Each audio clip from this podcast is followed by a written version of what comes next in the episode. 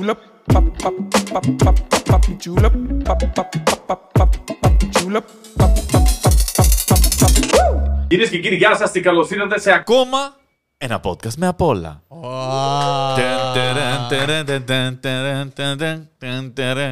The gates are open. Το The Gates ήταν Gate αγγλικό, one. το Aropen ήταν σεραϊκό. Ναι, The gates are open. Λοιπόν, καλώς ήρθατε σε ακόμα ένα podcast με απ' όλα. Ε, γεια χαρά σε όσους μας βλέπετε. Εγώ είμαι ο Γιώργος Βαγιάτης. Απέναντί μου έχω τον Νίκο Σταματέλο. Δεν έχουμε ξαναπεί ποτέ τα ονόματά μας. Τα είπαμε σήμερα. Ε, είναι μια καλή αρχή. Ναι. Στο επεισόδιο νούμερο; 21. Ε, είμαστε σήμερα. Το και είμαστε επεισο- ακόμα ζωντανοί μετά το 20, Ναι, το, όλους ε, περίεργους. το επεισόδιο όμω θα έπινε αν ήταν στην Αμερική. ε, σήμερα όμως δεν είμαστε μόνοι μας. Βασικά, μόνοι μας είμαστε στο podcast. Ενώ είχαμε πει ότι θα έχουμε καλεσμένο, θα έχουμε σε ε, επόμενο podcast. Έχουμε όμως μαζί μας τη Freedom 24. για όσους ευχαριστούμε τη Freedom 24 για τη χορηγία. Για όσους δεν ε, ξέρουν, είναι και για όσους ξέρουν, δεν αλλάζει κάτι. και για τους δύο είναι το ίδιο. Η Freedom 24 είναι μια πλατφόρμα επενδύσεων, ε, συναλλαγών. Θα πούμε περισσότερα μετά. Ε, θα πούμε για επενδύσεις. Πάρτε χαρτί και στυλό, παιδιά. Δεν φαίνεσαι τύπος που επενδύει εσύ. Δεν είμαι. Αν και έχω σπουδάσει οικονομικά, δεν είμαι. Σε έκανα να το συγχαθείς σαν γερατζή vegan. Έτσι είναι ο Νίκος. Ξέρεις όμως ότι ε, δεν είμαι, όχι συνειδητά, δεν είχα ποτέ ε, το χρόνο να ασχοληθώ πραγματικά, γιατί θεωρώ ότι είναι κάτι Ναι. που πρέπει να έχεις κάποιες γνώσεις. ε, κάποιες γνώσεις. Πρέπει να καταλαβαίνεις τι κάνεις. Ναι.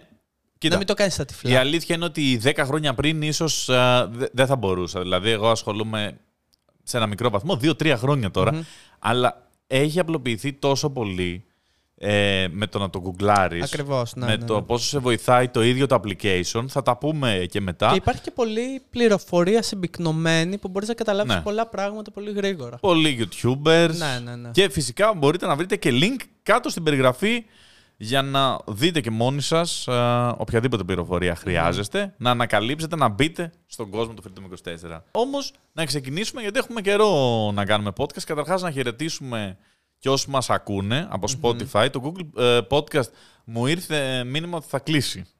Όχι. Ναι, μου ενημέρωσε η Google Podcast ότι σιγά σιγά θα κλείσει. Δεν είχε κάποια στιγμή η Google Για αυτόν ένα που social γκρούνι- media. γκρίνιεται. Ναι, Google Plus. Μπράβο. Φοβερό, εγώ έχω ακόμα. Φαντάζεσαι. Όλη μέρα καλά στο Google Plus, όλοι τους έχω δει ανεβάζουν. Φαντάζεσαι. Να σου πει κάποιος αυτό, αυτή την ατάκα. Ε, γίνανε πολλά από το τελευταίο podcast. Έχει περάσει και Πάρα καιρός. πολλά. Έχει περάσει και καιρός. Σκέψω ότι στο τελευταίο podcast, γιατί τώρα βλέπω εδώ που κοιτάω ο Πέτρο στο Παναθηναϊκό, στο τελευταίο podcast ο Παναθηναϊκός έπεσε στο Άκα. Υπήρχε ο Άκα. Ω, στο τελευταίο podcast το γήπεδο του Πανσεραϊκού είχε άδεια κανονική. Εντάξει, όλες να τις πω θύρες. κάτι τώρα. Δεν θεωρώ ότι φταίει κάποια κυβέρνηση ή κάποιος υπεύθυνος για όλη τη φάση στο ΑΚΑ. Πήγε ο Βαγιάτα στο ΑΚΑ σε μια συναυλία και κρίθηκε Απ' κατάλληλα. έξω πήγα. όπα. Εντάξει. Επίσης, δεν είχα κλείσει τους Coldplay, αλλά τους... δεν θα γίνουν οι Coldplay. Όπου πήρα πολλά μηνύματα μίσους όταν ανακοινώθηκε αυτό με το ΑΚΑ, ότι μας έκαψες, εσύ φταίς. Δεν πειράζει. Ήταν εξαιρετικά αστείο. Τι άλλα κοσμοϊστορικά γίναν. Ε, το βόρειο Σέλλα ήταν κάτι που πήγαινες να δεις Σκανδιναβία. Τώρα; Τώρα μπορείς να το δεις από τον μπαλκόνι στις αίρε. Όλα τα έχει αυτή η πόλη. πραγματικά είναι απίστευτο. απίστευτο. Και μπουγάτσες και βόρειο Έλλα. Μπουγάτσι, ταβέρνες, μπαράκια, βόρειο Έλλα. Κοίτα, λες, θα πάω Σκανδιναβία. Έχουν το βόρειο Έλλα, αλλά τι δεν έχουν; 10 η ώρα κλείνουν τα μπαρ, κρύο. Ενώ πας στις αίρε 25 βαθμούς είχε Απίστευτο. προχτές. Έπαιρνε Μια το χαρά. ποτάκι σου, βόρειο Έλλα πάνω. Για δύο πράγματα είναι γνωστέ στι αίρε. Για τον Τζιμίκα και για τον βόρειο Έλλα. Εγώ, εμένα. Κάναμε πρακτικά και κάτι το οποίο δεν ήταν ακριβώς podcast, αλλά ήταν κάποιες πληροφορίες για την Τανζανία. Ναι, ναι, ναι. και για το ταξίδι στην Αφρική. Θέλω να σου πω μια ιστορία. Γιατί δεν είπα πολλές ιστορίες εκεί. Ναι, παππού. Λοιπόν, Ναι, παππούκα. στο τρίτο μέρος που έμενα που λέτε στη Ζανζιβάρη, που ήταν το Stone Town, η πρωτεύουσα, μια παλιά αραβική πόλη. Τελείως αραβική, σαν να είσαι στο Μαρόκο. Γιατί τη Ζανζιβάρη τη χρησιμοποιούσαν οι Άραβες για εμπόριο δούλων. Ήταν το κέντρο τους. Οκ. Ε, και είναι τελείως αραβική. Αυτό που περιμένεις από κτίρια και αυτά. Τέλος πάντων, πηγαίνω εκεί σε ένα Airbnb. Κλασικά το είχε ένας τύπος από τον Καναδά, κάτι τέτοιο. Ε, και εκεί θα μας συναντούσε κάποιος ο Χασάν. Μμμ. Πάμε λοιπόν εκεί. Μας περιμένει ο Χασάν, κουβαλάμε τις βαλίτσες στον τέταρτο όροφο χωρίς κανένα σανσέρ. Τρομερά παλιό κτίριο, ας πούμε. Ε, Ντόπιος Αφρικάνο. Μένουμε εκεί λοιπόν δύο μέρες. Και τη δεύτερη μέρα είναι να φύγουμε 9 το βράδυ να πάρουμε. Με αυτόν μιλάμε συνέχεια κανονικά στα αγγλικά, ξέρει μια χαρά αγγλικά. Ε, όπα ρε. Και τη δεύτερη μέρα, 9 το βράδυ, είναι να φύγουμε. Έρχεται λοιπόν, μας βλέπει ότι κουβαλάμε τα πράγματα, έρχεται να βοηθήσει να κουβαλήσει. Έρχεται το ταξί, βάζουμε μέσα τις βαλίτσες, ωραία.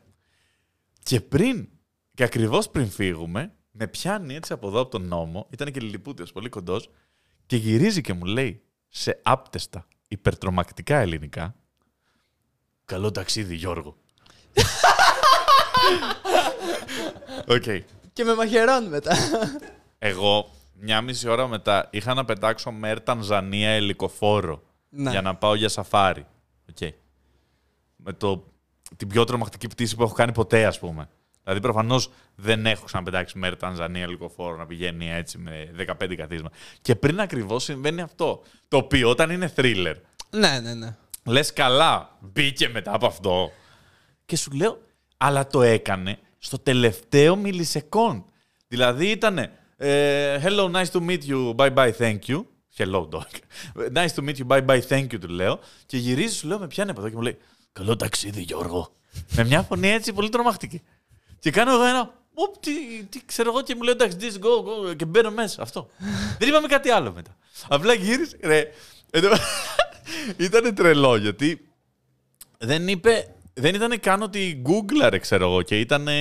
Γιατί θα με έλεγε George. Γιατί στο... Σαν τον Άι Βασίλη, ας πούμε. Ναι, στο Airbnb είμαι George Βαγιάτας, ας πούμε. Ναι, ναι, ναι. Αλλά σου λέω γυρίζει και ενώ ο, εκείνη την ώρα μου λέει στα αγγλικά. Do you need any help? Yes, uh, we wanna uh, put the luggage into the taxi. Okay, thank you. Και του λέω thank you, bye bye. Και γυρίζει, σου λέω με πιάνει και κάνει έτσι. Μέσα στα μάτια μου κοίταξε. Καλό ταξίδι, Γιώργο. Σαν, σαν, σαν εξορκιστής. Ναι, ναι, ναι. Τελείως. Δεν Είναι κατα- σαν κάτι thriller που βλέπεις που πιάνει μια γυναίκα μια έγκυο και της Ναι. λέει ε, Το παιδί σου θα ζήσει. Ναι, αλλά αυτοί τουλάχιστον το λένε με μια χάλια ελληνική προφορά που κάποιος τους το έμαθε και λένε Το παιδί σου δεν θα ζήσει. Κάπως έτσι το λένε. Ή πώς έλεγες στον εξωτερικιστή η μάνα σου, να μην το πω όλο. Ναι. Ε, αλλά αυτό ήταν. Καλό ταξίδι, Γιώργο. Έτσι. και ήταν τύπου Μπαρτοκαπτισμένο ναυτικός. 68-70 χρονών ήταν. Τέτοια φάση. Τέλειο. Καλό Απίστευτο. ταξίδι, Γιώργο. Άμα θέλεις, εγώ είμαι γκουίτ. Δε εσύ, όταν σου λέω να τρίγαζα μετά, σου λέω δεν μπορούσα να σταματήσω να το σκέφτομαι. Λέω τι γίνεται τώρα; Τι κάνεις σε αυτή την περίπτωση; δεν μπαίνεις στο αεροπλάνο. Καταλαβαίνεις τι άγχος είχα φάει. Να μπω στο αεροπλάνο, αυτό ήταν το τέλος μου, είναι ένα σημάδι. τι ήταν αυτό το πράγμα; Αυτό, από τα πιο κουλά πράγματα που μου τύχανε ε, σε αυτό το ταξίδι. Οκ. Ωραίο. Ωραίο σκηνικό. Ναι, ναι, ναι, ναι. Τώρα έχω σημειώσει πάρα πολλά θέματα γιατί έχουμε Και καιρό να εγώ. κάνουμε podcast. Αλλά δεν μπορώ να τα καταλάβω γιατί γράφω κάτι παρανοϊκά πράγματα. Γράφω AI από τα 90s. Πλήρωσαν για να είναι 28χρονοι που έπαιζαν τους 15χρονου. Τι είναι αυτό, τι είναι; Είναι το trend που βγήκε που πλήρωνε 7 ευρώ για να βγάλεις ένα carousel στο Instagram που σου έκανε. Αυτή είναι η δουλειά μου. Αποκρυπτογραφώ τις βλακείες που γράφει ο Γιώργος. Ναι, ρε φίλε. Να σου πω κάτι. Το βλέπω αυτό το trend και λέω, οκ, πλάκα έχει. ναι, ναι. Μια χαρά. Πήγα και εγώ να το κάνω και λέει 7 ευρώ. Και λέει, πληρώνανε. Όχι μόνο πληρώνανε. Πάρα πολύ στο TikTok κάνανε αυτό το trend σε carousel με διάσημους. Δηλαδή με τον Μπαρτζόκα, με τον Ανταμάν. Οπότε δεν είναι ότι πληρώνεις καν για τη ματαιοδοξία σου. Έδωσες 7 ευρώ για να δεις τον Μπαρτζόκα σε high school φωτογραφία αμερικάνικη. αν κάποιος μου γκρινιάξει ποτέ για τα λεφτά και γυρίσω πίσω στο προφίλ του και δω ότι έχει κάνει αυτό το challenge, θα του πετάξω έτσι το κινητό στο κούτερ. Δεν- 7 ευρώ έκανε. Ναι, ναι. Είμαστε σοβαροί. Δεν έχω. Είναι τα, τα πιο κουλά λεφτά. Πώς το αποκρυπτογράφησε αυτό που έγραψε εδώ; Ήταν πραγματικά τρελό. Δεν έχω δει πιο πεταμένα λεφτά. Νομίζω ότι αν πάρεις τα λεφτά σου και τα πετάξεις στα σκουπίδια. Κοίτα, αν είσαι influencer που ούτω ή άλλω θες να βγάζει υλικό για τα social, ρε παιδί μου, μια χαρά κάνω το εννοείται. Ναι, και πάλι όχι. Αλλά νομίζω ότι αν πέταγε τα λεφτά στα σκουπίδια, μπορεί να τα έβρισε κάποιο που τα έχει ανάγκη. αν τα έκαιγες, αν έκαιγες τα 7 ευρώ σου, θα είχες μία θέρμανση για μερικά δευτερόλεπτα. Και πάλι θα ήταν καλύτερος. σαν- Εσύ τελικά δεν το έκανες. Δεν το έκανα, όχι. Ε, λυπήθηκα τα Εγώ μεταξύ είμαι καλός άνθρωπος. Μπορώ να βρω πολλές φωτογραφίες μου από τότε. Άσε που δεν είχαν όλοι τόσο cool. Κανείς δεν ήταν τόσο cool. Ναι, σου λέει βάλε έξι φωτογραφίες random που απλά φαίνεσαι καθαρά. Και... Ε, είπα ένα θέμα εγώ που έχω σημειώσει εδώ. Για πες εσύ ένα. Λοιπόν, έχω σημειώσει κάμποσα. Σου λέω τίτλους Να. και μου λες σε ποιο θες να Εγώ τι προχωρήσουμε. λέω. Α, ωραία. Σερβιτόροι σε κυριλέ μαγαζιά. Εντάξει. Τι κακό έχουνε. Ωραία, ας ξεκινήσουμε αυτό. Εγώ τι Πήγα πρόσφατα. Μια χαρά. Ναι. Πήγα πρόσφατα σε ένα μαγαζί να φάω το οποίο. Δεν το λες ακριβό, είναι λίγο πιο premium, οκ. Ναι. Είναι ένα 40-50 το άτομο. Πόσο πλούσιος είναι. Δεν, Α, ήξε- έτσι τα 50 τίποτα. δεν ήξερα ότι είναι εκεί. Γιατί είχε αλλάξει από την τελευταία φορά που είχα πάει. Λοιπόν, και είναι ο μέτρ που μας υποδέχεται. Μμ. Μας βάζει ένα τραπέζι, το οποίο ε, το μαγαζί σαν μαγαζί δεν είναι ότι ήταν και κάποιο ρεστοράν, ρε παιδί, μου, ένα απλό μαγαζί ήταν. Και ξεκινάει με το ε, σας έχω φέρει για καλωσόρισμα ε, προζυμένιο ψωμί και, Και ελαιόλ- βούτυρο και από το ελαιόλαδο ρουθούνι. καλαμάτας Α, οκ. ενισχυμένο με αλάτι και πιπέρι. Ωραίο, ωραίο. Ωραία, μου φέρεις ψωμί με λάδι. Δεν χρειάζεται να το κάνουμε τόσο grande. Και μετά ζητάμε τη λίστα με τα κρασιά. Είχα πάει με τη Μαρία και ζητάμε τη λίστα με τα κρασιά. Να. Και είναι όλα τα μπουκάλια 80 ευρώ plus. Ναι. Και λέω, Όχι, δε- δεν υπάρχει περίπτωση. Το χύμα, το χύμα δεν έχεις. Ρε, Ρε, αδερφέ, το χύμα. και λέω, δικό σας κρασί έχετε. Αλήθεια, είπες αν έχει δικό του Ναι. κρασί. Ρε, αν σου πω ποιο μαγαζί είναι, δεν πάει το μυαλό σου. Γιατί Οκ. μέχρι πρόσφατα ήταν ένα premium μπεργκεράδικο. Οκ, γι' αυτό, γι' αυτό το κομμάτι το δέχομαι. Ναι, και τι σου είπε; Λοιπόν, και μου λέει ο Μπύρα. μετρ, ε, θα σου φέρω κάτι πάρα πολύ καλό. Και σκάει με ένα μπουκάλι και μου λέει, αν με ρωτούσες πριν από 1,5 μήνα αν θα είχε αυτό το μπουκάλι στο μαγαζί, θα σου έλεγα όχι. Τώρα όμως το έχω. Και το ανοίγει. Δεν προλαβαίνω να πω κάτι. Και βάζει και στα δύο ποτήρια. Και είμαι έντρομος εγώ. Μας έχει χρέωση το μπουκάλι, μας έχει χρέωση το ποτήρι. Πόσο μπορεί να έχει το ποτήρι; Και λέω, ε, βασικά επειδή οδηγάω, ένα ποτηράκι θέλουμε. Ένα ποτήρι εγώ, ένα ποτήρι Μαρία. Και μου λέει, Ναι, ναι, εντάξει, δικιά μου είναι η κάβα, ό,τι θέλω την κάνω. Α, οκ, λέω, εντάξει, μια χαρά. Αλλά δεν ήξερα και πάλι, γιατί αυτό το μπουκάλι σαν μπουκάλι μπορεί να κάνει 200 ευρώ και το ποτήρι Να. να έχει 30 ευρώ. Και δεν σου άφηνε κάποιο περιθώριο να ρωτήσεις τι έχει χρεωθεί τελικά, ρε παιδί μου, σε όλο Να. αυτό; Και μας χρέωσε 15 ευρώ το ποτήρι το κρασί. Και εγώ πάντα με το κρασί την πατάω. Είναι το μόνο που με νευριάζει όντως πάρα πολύ. Δηλαδή, είχα πάει στα. Που ήταν φανταστικό κρασί, αλλά και πάλι. Ναι, είχα πάει σε γενέθλιά μου πριν 2-3 χρόνια, ξέρω εγώ, σε πολύ καλό εστιατόριο. Ξέρω, Το πιο καλό της Αθήνας. Και ενώ ή- ήξερα τα λεφτά γιατί είναι μενού ακριβώς, οπότε είχα πει ότι το έχω, θα, θα το κάνω αυτό το τέτοιο. Εκεί στο κρασί, ενώ ε, κοιτάω τον κατάλογο και λέω δεν θα πάρω το πιο φθηνό, θα πάρω το δεύτερο πιο φθηνό. Ναι, ναι, ναι. Ωραία, αυτή είναι η τεχνική. Και έρχεται εκεί πέρα, ξέρω εγώ, η σομελιέ και μου λέει δεν κάνει τόσο πολύ με το μενού, θα σας πρότεινε ένα φοβερό σαντορινιό. Καταρχάς όταν ακούς σαντορινιό την πάτησες. Ναι, ναι, ναι.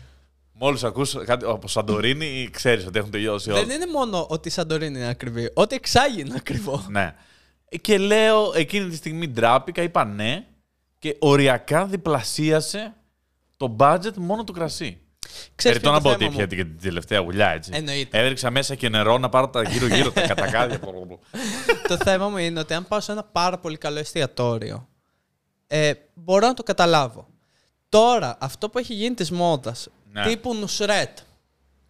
Τύπου. που πας- Νουσρέτ τι είναι, παίζει σε τουρκικό σίριαλ η Νουσρέτ, το βλέπει η γιαγιά μου. Ο Νουσρέτ, ρε, αυτός με τα κρέατα που τα κόβει. Α, οκ.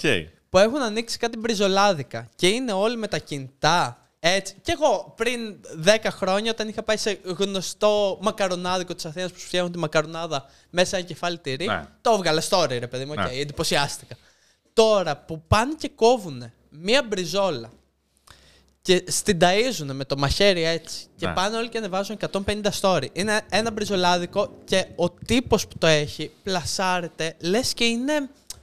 Δεν ξέρω κι εγώ ποιος. Ναι, αλλά θα σου πω κάτι. Εσύ, ας πούμε, εσύ ε, σαν α, marketing manager που δουλεύεις. Ναι, Αν πουλάει. ερχόταν ένα τέτοιο μαγαζί και σου έλεγε τι να κάνω για να ανέβω, θα του έλεγες κάνε διθενιές για να Πούλα τις παπά. ανεβάσεις στο Ναι, Instagram. προφανώς. Αυτό. Πρέπει να τα κάνεις όλα. Δηλαδή, ας πούμε, πάρε στο, στο κρεπάδικο, φόρα την κρέπα καπέλο. Απλά, ναι, αυτό έχει φτάσει σε ένα σημείο που πλέον δεν έχει νόημα. Γιατί έχουν ξεκινήσει πάρα πολύ αυτό το μπακλαβά με παγωτό που σου Ναι. ανοίγουν τον μπακλαβά, σου βάζουν το παγωτό. Αλλά επειδή σαν διαδικασία είναι πάρα πολύ απλή. Απλά κάνουν ένα drum solo που κοπανάνε μαχαιροπύρουνα πάνω στο πιάτο έτσι, χωρί λόγο. Ρε, μπορούμε να το κάνουμε σε όλο αυτό. Θα έχει πολύ πλάκα. Α πούμε, πα στο περίπτερο, ζητά ένα μάλμπουρο. Ναι, ναι, είναι όλη η ζωή έτσι. Με το που ζητά το μάλμπουρο, τι κάνει αυτό. Φοράει καουμπόικο καπέλο, σπιρούνια. Βγαίνει έξω με ένα λογάκι πλαστικό. Και στο δίνει. Take one. Και- και- και- Και πρέπει να πληρώνεις το πακέτο 25 ευρώ. You want a Marlboro bar? Και μιλάει και έτσι. You want a Marlboro bar? I'll give you Marlboro. Hee-haw. Σου λέω σε όλα πρέπει να το κάνεις αυτό, ρε παιδί μου. Δεν- ε, ε, Πρέπει να, να κάνεις overcharge και να προσφέρεις μια εμπειρία. Ναι, ναι, ναι. Αλλά σε όλα. Στο Στο- κούρεμα, ξέρω εγώ, σε- στα πάντα. Ανεβάστε το. Είναι δωρεάν διαφήμιση όμως αυτό. Είναι πάρα πολύ ωραίο. Γιατί όλοι βγάζουν Είναι story. user-generated content. Ναι, είναι δηλαδή, ότι εγώ σου αν- παράγουν παλα- οι πελάτες το content. Αυτό, αν ανοίξω ας πούμε, ένα σούπερ μάρκετ, θα το σακόβουμε με σπαθί σαμουράι, ξέρω. Ναι, ναι, ναι. Όλοι θα θέλουν να πάνε στο σαμουράι. Τώρα, αν χτυπήσω και κανένα, εντάξει. Πάντως, για να μπορείτε να πηγαίνετε σε εστιατόρια και να μην σας νοιάζει πώς θα κάνει το κρασί όπως έχουμε αγωγωθεί εμείς. Πρακτικά. να πούμε για το χορηγό μας λοιπόν, το Freedom 24, να συζητήσουμε λίγο εδώ για τις επενδύσεις. Α ξεκινήσουμε με το βασικό. Ποιο είναι το βασικό; Λοιπόν, το βασικό ποιο είναι, ότι παλιότερα, με όλη τη φάση του χρηματιστηρίου που ήταν λίγο πιο κλειστό, Να. το να ξεκινήσεις με τις επενδύσεις έπρεπε να έχεις δύο πράγματα. Έναν broker. Έπρεπε να έχεις γνώσεις ή έναν broker και έπρεπε να έχεις και σοβαρό κεφάλαιο για να σου αποδώσει Ναι. κάτι όλο αυτό.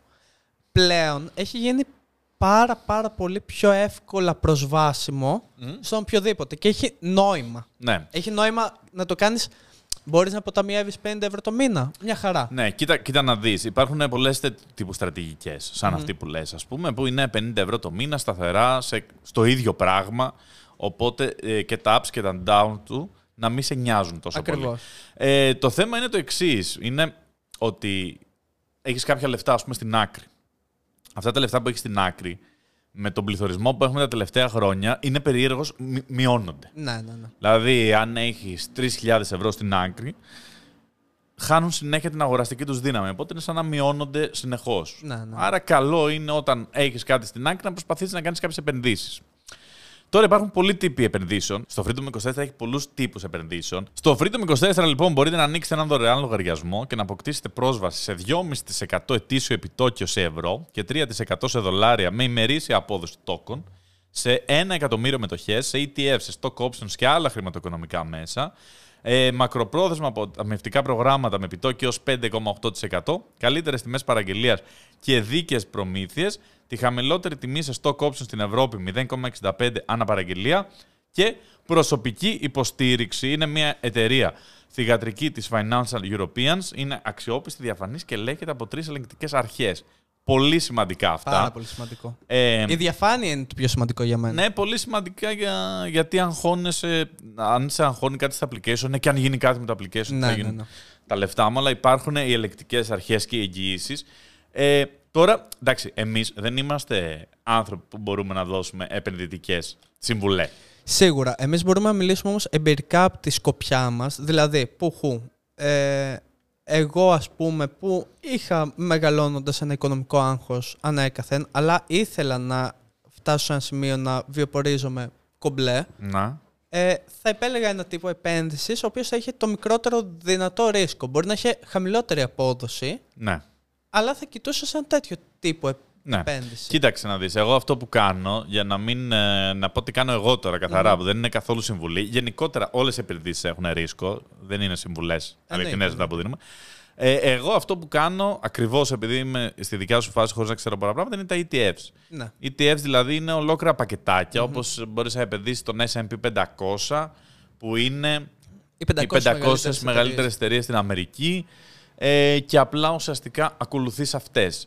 Ώστε να μην έχεις και τρελό θέμα όταν μια εταιρεία πέσει, αλλά απ' την άλλη δεν έχεις και το τεράστιο κέρδος όταν η Tesla αποφασίζει να σου κάνει 20.000 φορές παραπάνω τα λεφτά Ναι, σου. ναι, ναι. Ε, εκεί όμως έχεις ένα safety. Δηλαδή, οι πιο κλασικοί, ξέρεις, επενδυτές λένε ότι η σίγουρη επένδυση είναι πάντα S&P 500. Ναι. Ειδικά σε βάθος δεκαετίας, εικοσαετίας. έχεις μια σιγουριά και παράλληλα μέσα από αυτό, επειδή δεν έχεις και πολύ μεγάλο ρίσκο, ε, μπορείς να μάθεις πράγματα. Ούτως ώστε Ναι, ναι, αν ναι. θες μετέπειτα να το εξελίξεις και να προχωρήσεις παρακάτω τις επενδύσεις σου, θα έχεις δύο βασικές Ναι. γνώσεις για να το κάνεις. Μπορείς να ξεκινήσεις, μπορείς να ξεκινήσεις σιγά σιγά. Εγώ ε, που ασχολούμαι περίπου δύο χρόνια σε θετικό πρόσημο είμαι. Παρόλο που η αγορά έχει περάσει πολέμου στην Ουκρανία, έχει περάσει τώρα την κατάσταση, ας πούμε, στη Γάζα, έχει περάσει πολύ δύσκολες φάσεις και παρόλα αυτά είμαι θετικά. Έκανα διάφορες βλακίες που νόμιζα ότι ανακάλυψα την απίστευτη μετοχή, κάτι πε- περίεργης. Το πιο περίεργο που έχω κάνει, που έχω βάλει σε μια ηλίθια εταιρεία που έφτιαχνε κάτι περίεργες τουρμπίνες για υποθαλάσσιες, αλλά η εταιρεία φάνηκε ότι ήταν πολύ κακιά και σε μια άλλη φαρμακευτική επί COVID. Είναι Και- σαν το κέιο στο ελληνικό αμάξι. Κάπως έτσι, ναι, δεν πήγε πολύ καλά. Αλλά οι στάνταρ εταιρείες δηλαδή έχουν μια χαρά απόδοση. Κάποιες έχουν και μερίσματα που μπορούν να σου δώσουν. Μπείτε, κατεβάστε το Freedom 24, ανοίξτε δωρεάν ένα λογαριασμό.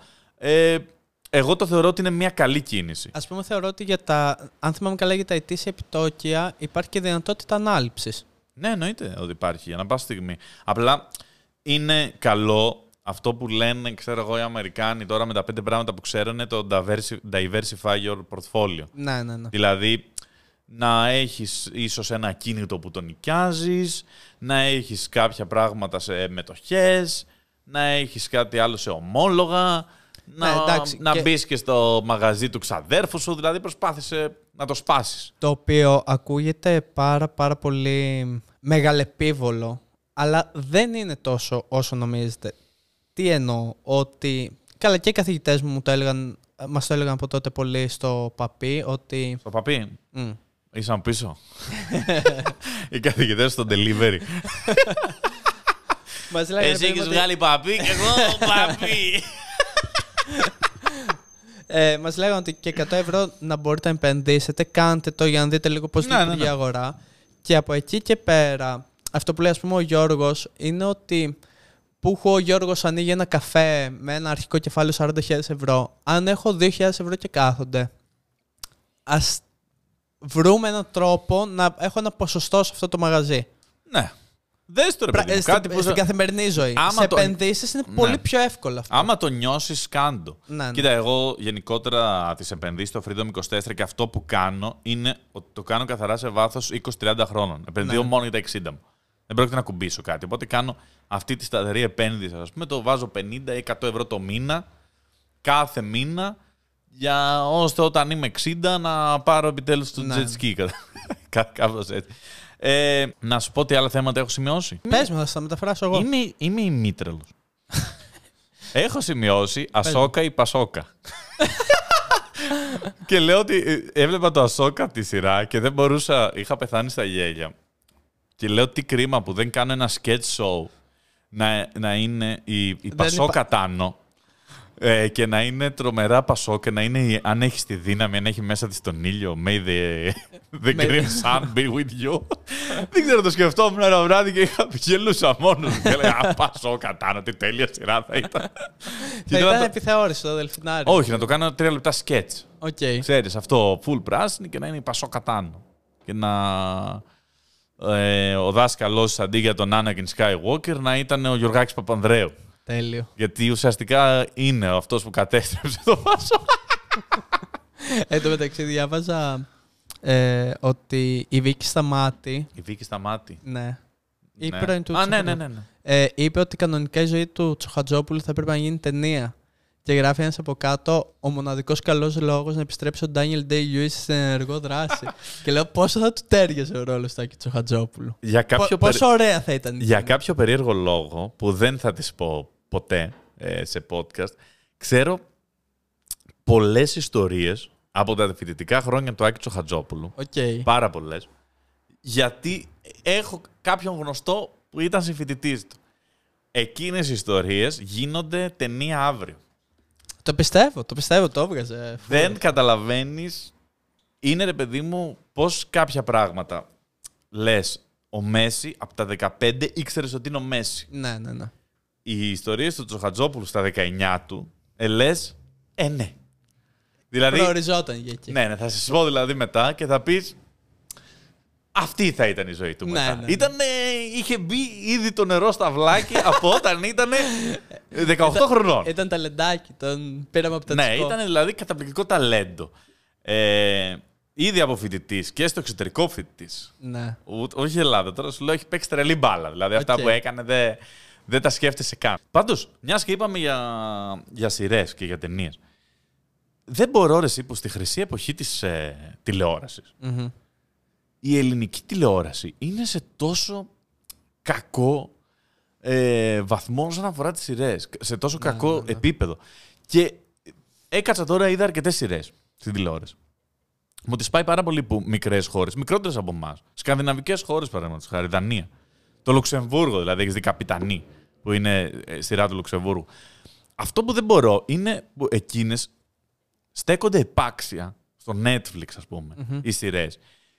Και σε παραγωγή και σε εικόνα. Ναι. Εν τω μεταξύ, πριν ε, χρόνια, όταν έπαιζαν οι δύο ξένοι, προφανώς τα ελληνικά κανάλια δεν μπορούσαν να αγοράσουν τις κάμερες με τις οποίες γυρνούσαν, ας πούμε, σινεμά στην αμερικη Γιατί οι τιμές ήταν χαοτικές.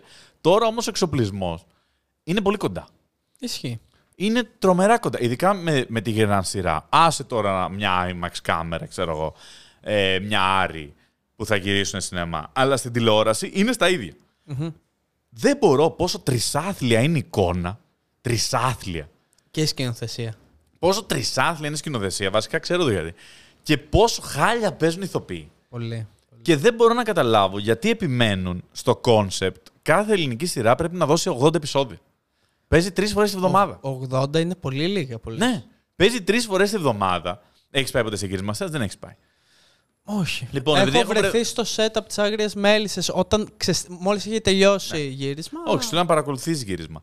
Επειδή, ας πούμε, σε μια κανονική σειρά ή σε μια. Δεν σου λέω καν ταινία, σε μια κανονική σειρά γυρνάνε περίπου 4 λεπτά το 8ωρο. Με 4 λεπτά το 8ωρο είσαι καλά. Ναι. Οπότε λέμε ένα 40 λεπτό επεισόδιο μας παίρνει 10 μέρες. Ε, Εργάσιμες. Δηλαδή δύο εβδομάδες. Δεν είναι άσχημα. Αλλά αυτό μπορεί να σου δώσει 8 με 10 επεισόδια. Αναγκαστικά, για να πας στα 80, πρέπει στο 8ωρο να βγάζετε κοντά ένα επεισόδιο. Ναι, ναι. Οπότε είναι όλα, όταν λέμε στο πόδι, εξωφρενικά στο πόδι. Αλλά δεν μπορώ που δίνουν λεφτά και κάνουν άπειρες παραγωγές. Και είναι, μα- δεν βλέπονται, είναι χάλια. Δεν θα το δεχόμουν εγώ σαν ηθοποιός να βγω να παίξω και να, να βάζανε αυτές τις σκηνές μετά μέσα, να παίζουν όλοι, λες και δεν έχουν βγάλει όχι σχολή. Δηλαδή, δεν μπορώ, στεναχωριέμαι πάρα πολύ. Και πας και βλέπεις θέατρο και είναι απίστευτη. ναι, ναι, ναι. Δηλαδή, πας και βλέπεις θέατρο, εντάξει, είναι χαλιό το θέατρο σαν θέατρο, σου έχω πει δεν μ' άρεσε. Αλλά υποκριτικά είναι πάντα όπλα. Ξέρεις, γιατί εκεί παίζει πάρα πολύ ρόλο το κοινό. Κάνουν δύο, όχι, ποιο κοινό, κάνουν τρεις μήνες πρόβα για 40 λεπτά έργο. εσύ. Πιστεύω ότι παίζει πολύ Για μια ρόλο το ώρα- κοινό. Γιατί το θεατρικό κοινό στην Ελλάδα ξέρεις ότι έχει μια ποιότητα συνήθως.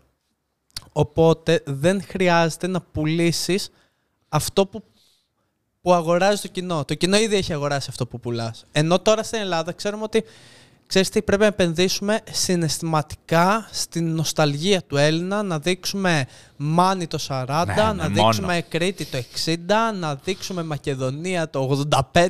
Λίγο μετά τη Χούντα. Ναι, να πιάσουμε λίγο κοινωνικοπολιτικά, τι ωραία που ήταν ε, η παλιά εποχή, που στην παλιά εποχή τα έχουμε ξαναπεί ο παππούς σου, αν δεν του άρεσε το φαγητό της Να. γιαγιάς σου, της Εν τω έφυγε μεταξύ, uppercut. πάντα ήμασταν χάλια στο δράμα. Ναι, Ναι, ναι, με εξαιρέσει ναι. το νησί, ας πούμε, που όντως έγινε μια σοβαρή παραγωγή. Ναι. Αλλά τουλάχιστον είχαμε όντως πολύ ωραίες κομμωδίες. Δεν φίλε, τώρα δεν έχουμε ούτε κομμωδία. Ε, πολύ κακές κομμωδίες. Και Δηλαδή, ε, άμα, άμα ξαναδώ μάγκα στη μουρμούρα να είναι ένα ζευγάρι το οποίο να τσακώνεται για κάτι. Στη μουρμούρα εντωμεταξύ. Θα επειδή πάω, θα πλέον- πάω στα μάξι, θα οδηγήσω μέχρι την Παιανία που το στούντιο και θα δώσω μια σφαλιάρα να σταματήσω. Στη μουρμούρα και στο σόισο, επειδή εντάξει, έχεις παράξει και 1500 επεισόδια. Κοντεύεις στο One Piece πρακτικά, ρε παιδί μου.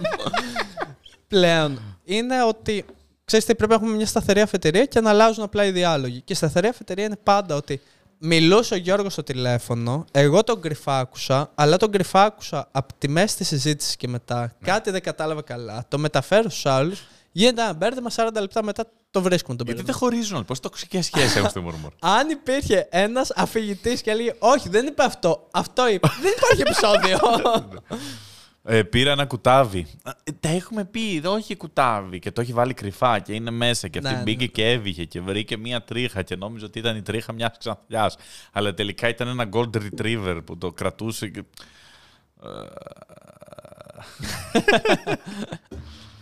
το Για θέμα πες είναι ότι κανένα έχεις, θέμα. έχεις αποδείξει, ρε παιδί μου, σαν χώρα, ότι μπορείς να κάνεις και καλό σινεμά και καλές σειρές. Εννοείται μπορείς να κάνεις καλές Απλά- σειρέ. Μέσα στο διαφημιστικό τομέα έχουμε φοβερή εικόνα. Ε, έγινε ένα σκηνικό λοιπόν. Ε, ο Αστρόνιο είχε πάρει μια συνέντευξη από ένα ρομπότ ε, που λειτουργεί με AI και δίνει τέλειες απαντήσεις, ρε παιδί μου, κάνει κανονικό 7 ευρώ διάλογο. είναι η απάντηση. Ε, και ένας δημοσιογράφος σε κάποιο κανάλι, εγχώριο, βγαίνει και λέει σε ένα σαββατιάτικο πρωινό ότι ε, πήρα την πρώτη συνέντευξη στην Ελλάδα από τη Σοφία το ρομπότ και έχουμε Σοφία αποκλειστικά... το ρομπότ; Ναι, ναι. Καταρχάς, sorry λίγο, πρέπει να κάνω μια παύση. Ακού... Ακούγεται σαν περίεργο όνομα. Το επίθετο είναι το ρομπότ. Ή το ρομπότ. Πώς είναι, Είναι η... Γεωργιανή, η Σοφία το ρομπότ. Πώς είναι το ραμπάνκο. η Σοφία Ε, το ρομπότ. Και έχει, στην ουσία έχει κάνει γύρισμα που κάνει μόνο του τις ερωτήσεις και έχει κόψει τα κομμάτια από τη συνέντευξη του Αστρόνιο και τα έχει κουμπώσει μαζί. Να. Και με αφορμή αυτό. Και μιλάει αυτός με την AI. Σαν να μιλάς με τον ψωμιάδη, ο αυτιάς. Μπράβο. Ναι, και με ναι. αφορμή αυτό ήθελα να πω ότι αυτό το αυτιά με τον ψωμιάδη είναι η καλύτερη στιγμή στην ιστορία της ελληνικής τηλεόρασης.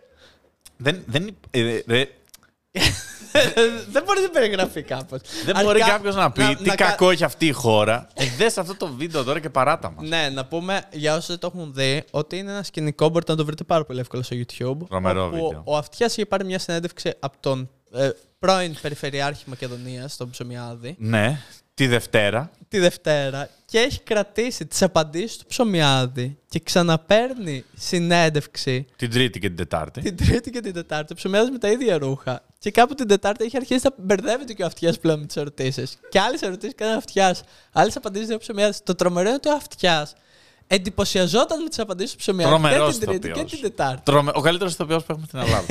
Αυτός πρέπει να πρωταγωνιστεί στη σειρά. Ε, Ρε φίλε, για μένα αυτό, αν δεν είναι παραλογισμός σε όλο το μεγαλείο, αν δεν μπορεί να περιγράψει την ελληνική Τι τηλεόραση. ντροπή. Ναι, ναι, ναι. Δεν την ντροπή. Βασικά, ξέ, δεν μπορώ να καταλάβω τι παίχτηκε στο meeting. Ότι ήρθε ο αρχισυντάκτης και του λέει: Έχω μια ιδέα. Θα ξαναπαίξουμε το ίδιο βίντεο, απλά θα κάνεις άλλες ερωτήσεις. Πραγματικά δεν. Να σου πω Και κάτι. έκανε, έκανε την τρίτη, το έδινε την απάντηση ο ψωμιάδη που του είχε δώσει την προηγούμενη μέρα και έκανε. Κύριε Παναγιώτη, είναι πολύ σοβαρό αυτό που λέτε τώρα. Ναι, Είστε ναι, σίγουροι γι' αυτό. Πρώτη φορά στη ζωή του. εντάξει. Δες, είναι σοκαριστικό βίντεο. Πρέπει να το δείτε και είναι γελάς και μετά θλίβεσαι. λες. Πολύ, πολύ. Είναι πολύ κρίμα, ρε γαμότο. Κρίμα τώρα. Τι να πεις σε αυτή τη χώρα. Α, α, Τι μου το θύμισες τώρα αυτό. Είναι κρίμα. Με στεναχωρεί δηλαδή. Με στεναχωρεί που είναι μια μεγάλη κουβέντα η τηλεόραση που εμένα προσωπικά μου πονάει αρκετά.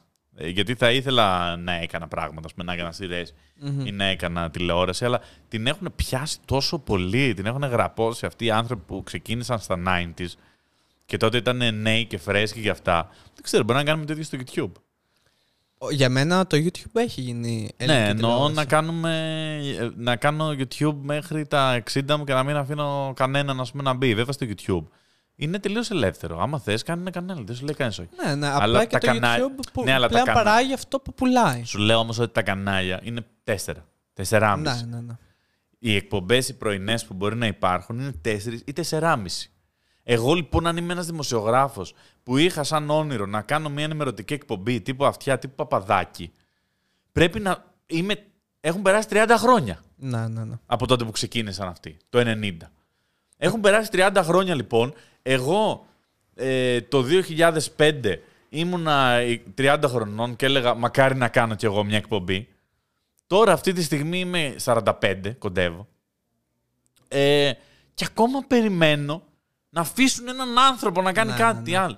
Και δεν θα το αφήσουν, γιατί δεν- τόσα κανάλια έχουμε, πέντε κανάλια. Δηλαδή, ο Παπαδάκης θα είναι μέχρι τα 102. Ναι. Ο Αρναούτογλου 250 χρονών, 8 εκπομπές, 90, όλες τις εκπομπές. Θα, θα έχει και κανάλι. Αρναούτ TV. Έχετε τοπικό κανάλι στις αίρες. Πολλά. TV Σέρες, δίκτυο που είναι ίσως το καλύτερο τοπικό κανάλι στην Ελλάδα. Είχαμε και το επιλογές, ακόμα υπάρχει μάλλον. Τρία έχουμε συνήθως. Τα οποία συνήθως παράγουν και κάποιες εκπομπές οι οποίες έχουν αξιόλογο περιεχόμενο. Μια χαρά είναι, ναι. Βλέπεις. Γιατί ε, μετακόμισε ο αδερφός μου στην Αθήνα. Η πρώτη, Α, ναι. η πρώτη ατάκα την οποία μου είπε είναι ε, την πέμπτη μέρα που ήταν εδώ, μου λέει Ρε, εσύ Την βλέ- πέμπτη μέρα σου είπε την πρώτη ατάκα τη τέσσερις μέρες μιλούσα. Όχι, που είχα βάλει ειδήσει και αν εξαιρέσεις τα πρώτα τέσσερα λεπτά που παίζουν πιο γενικές ενδιαφέροντες ειδήσεις, μετά βλέπεις πρακτικά αθηναϊκά news. ναι, ναι, ναι.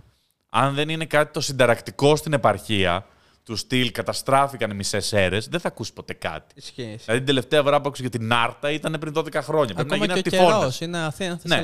Θεσσαλονίκη. Και μου λέει ο αδερφός μου, «Ρε, εσύ πρώτη φορά βλέπω ειδήσεις και αυτά που λέει με ενδιαφέρουν. Γιατί ξαφνικά είμαι στην Αθήνα. Όχι, βλέπω ειδήσεις, ξέρω εγώ με ενδιαφέρουν. Ε, οπότε έχουμε κανάλια, αλλά ναι, είναι κρίμα δηλαδή να γράψει σειρά.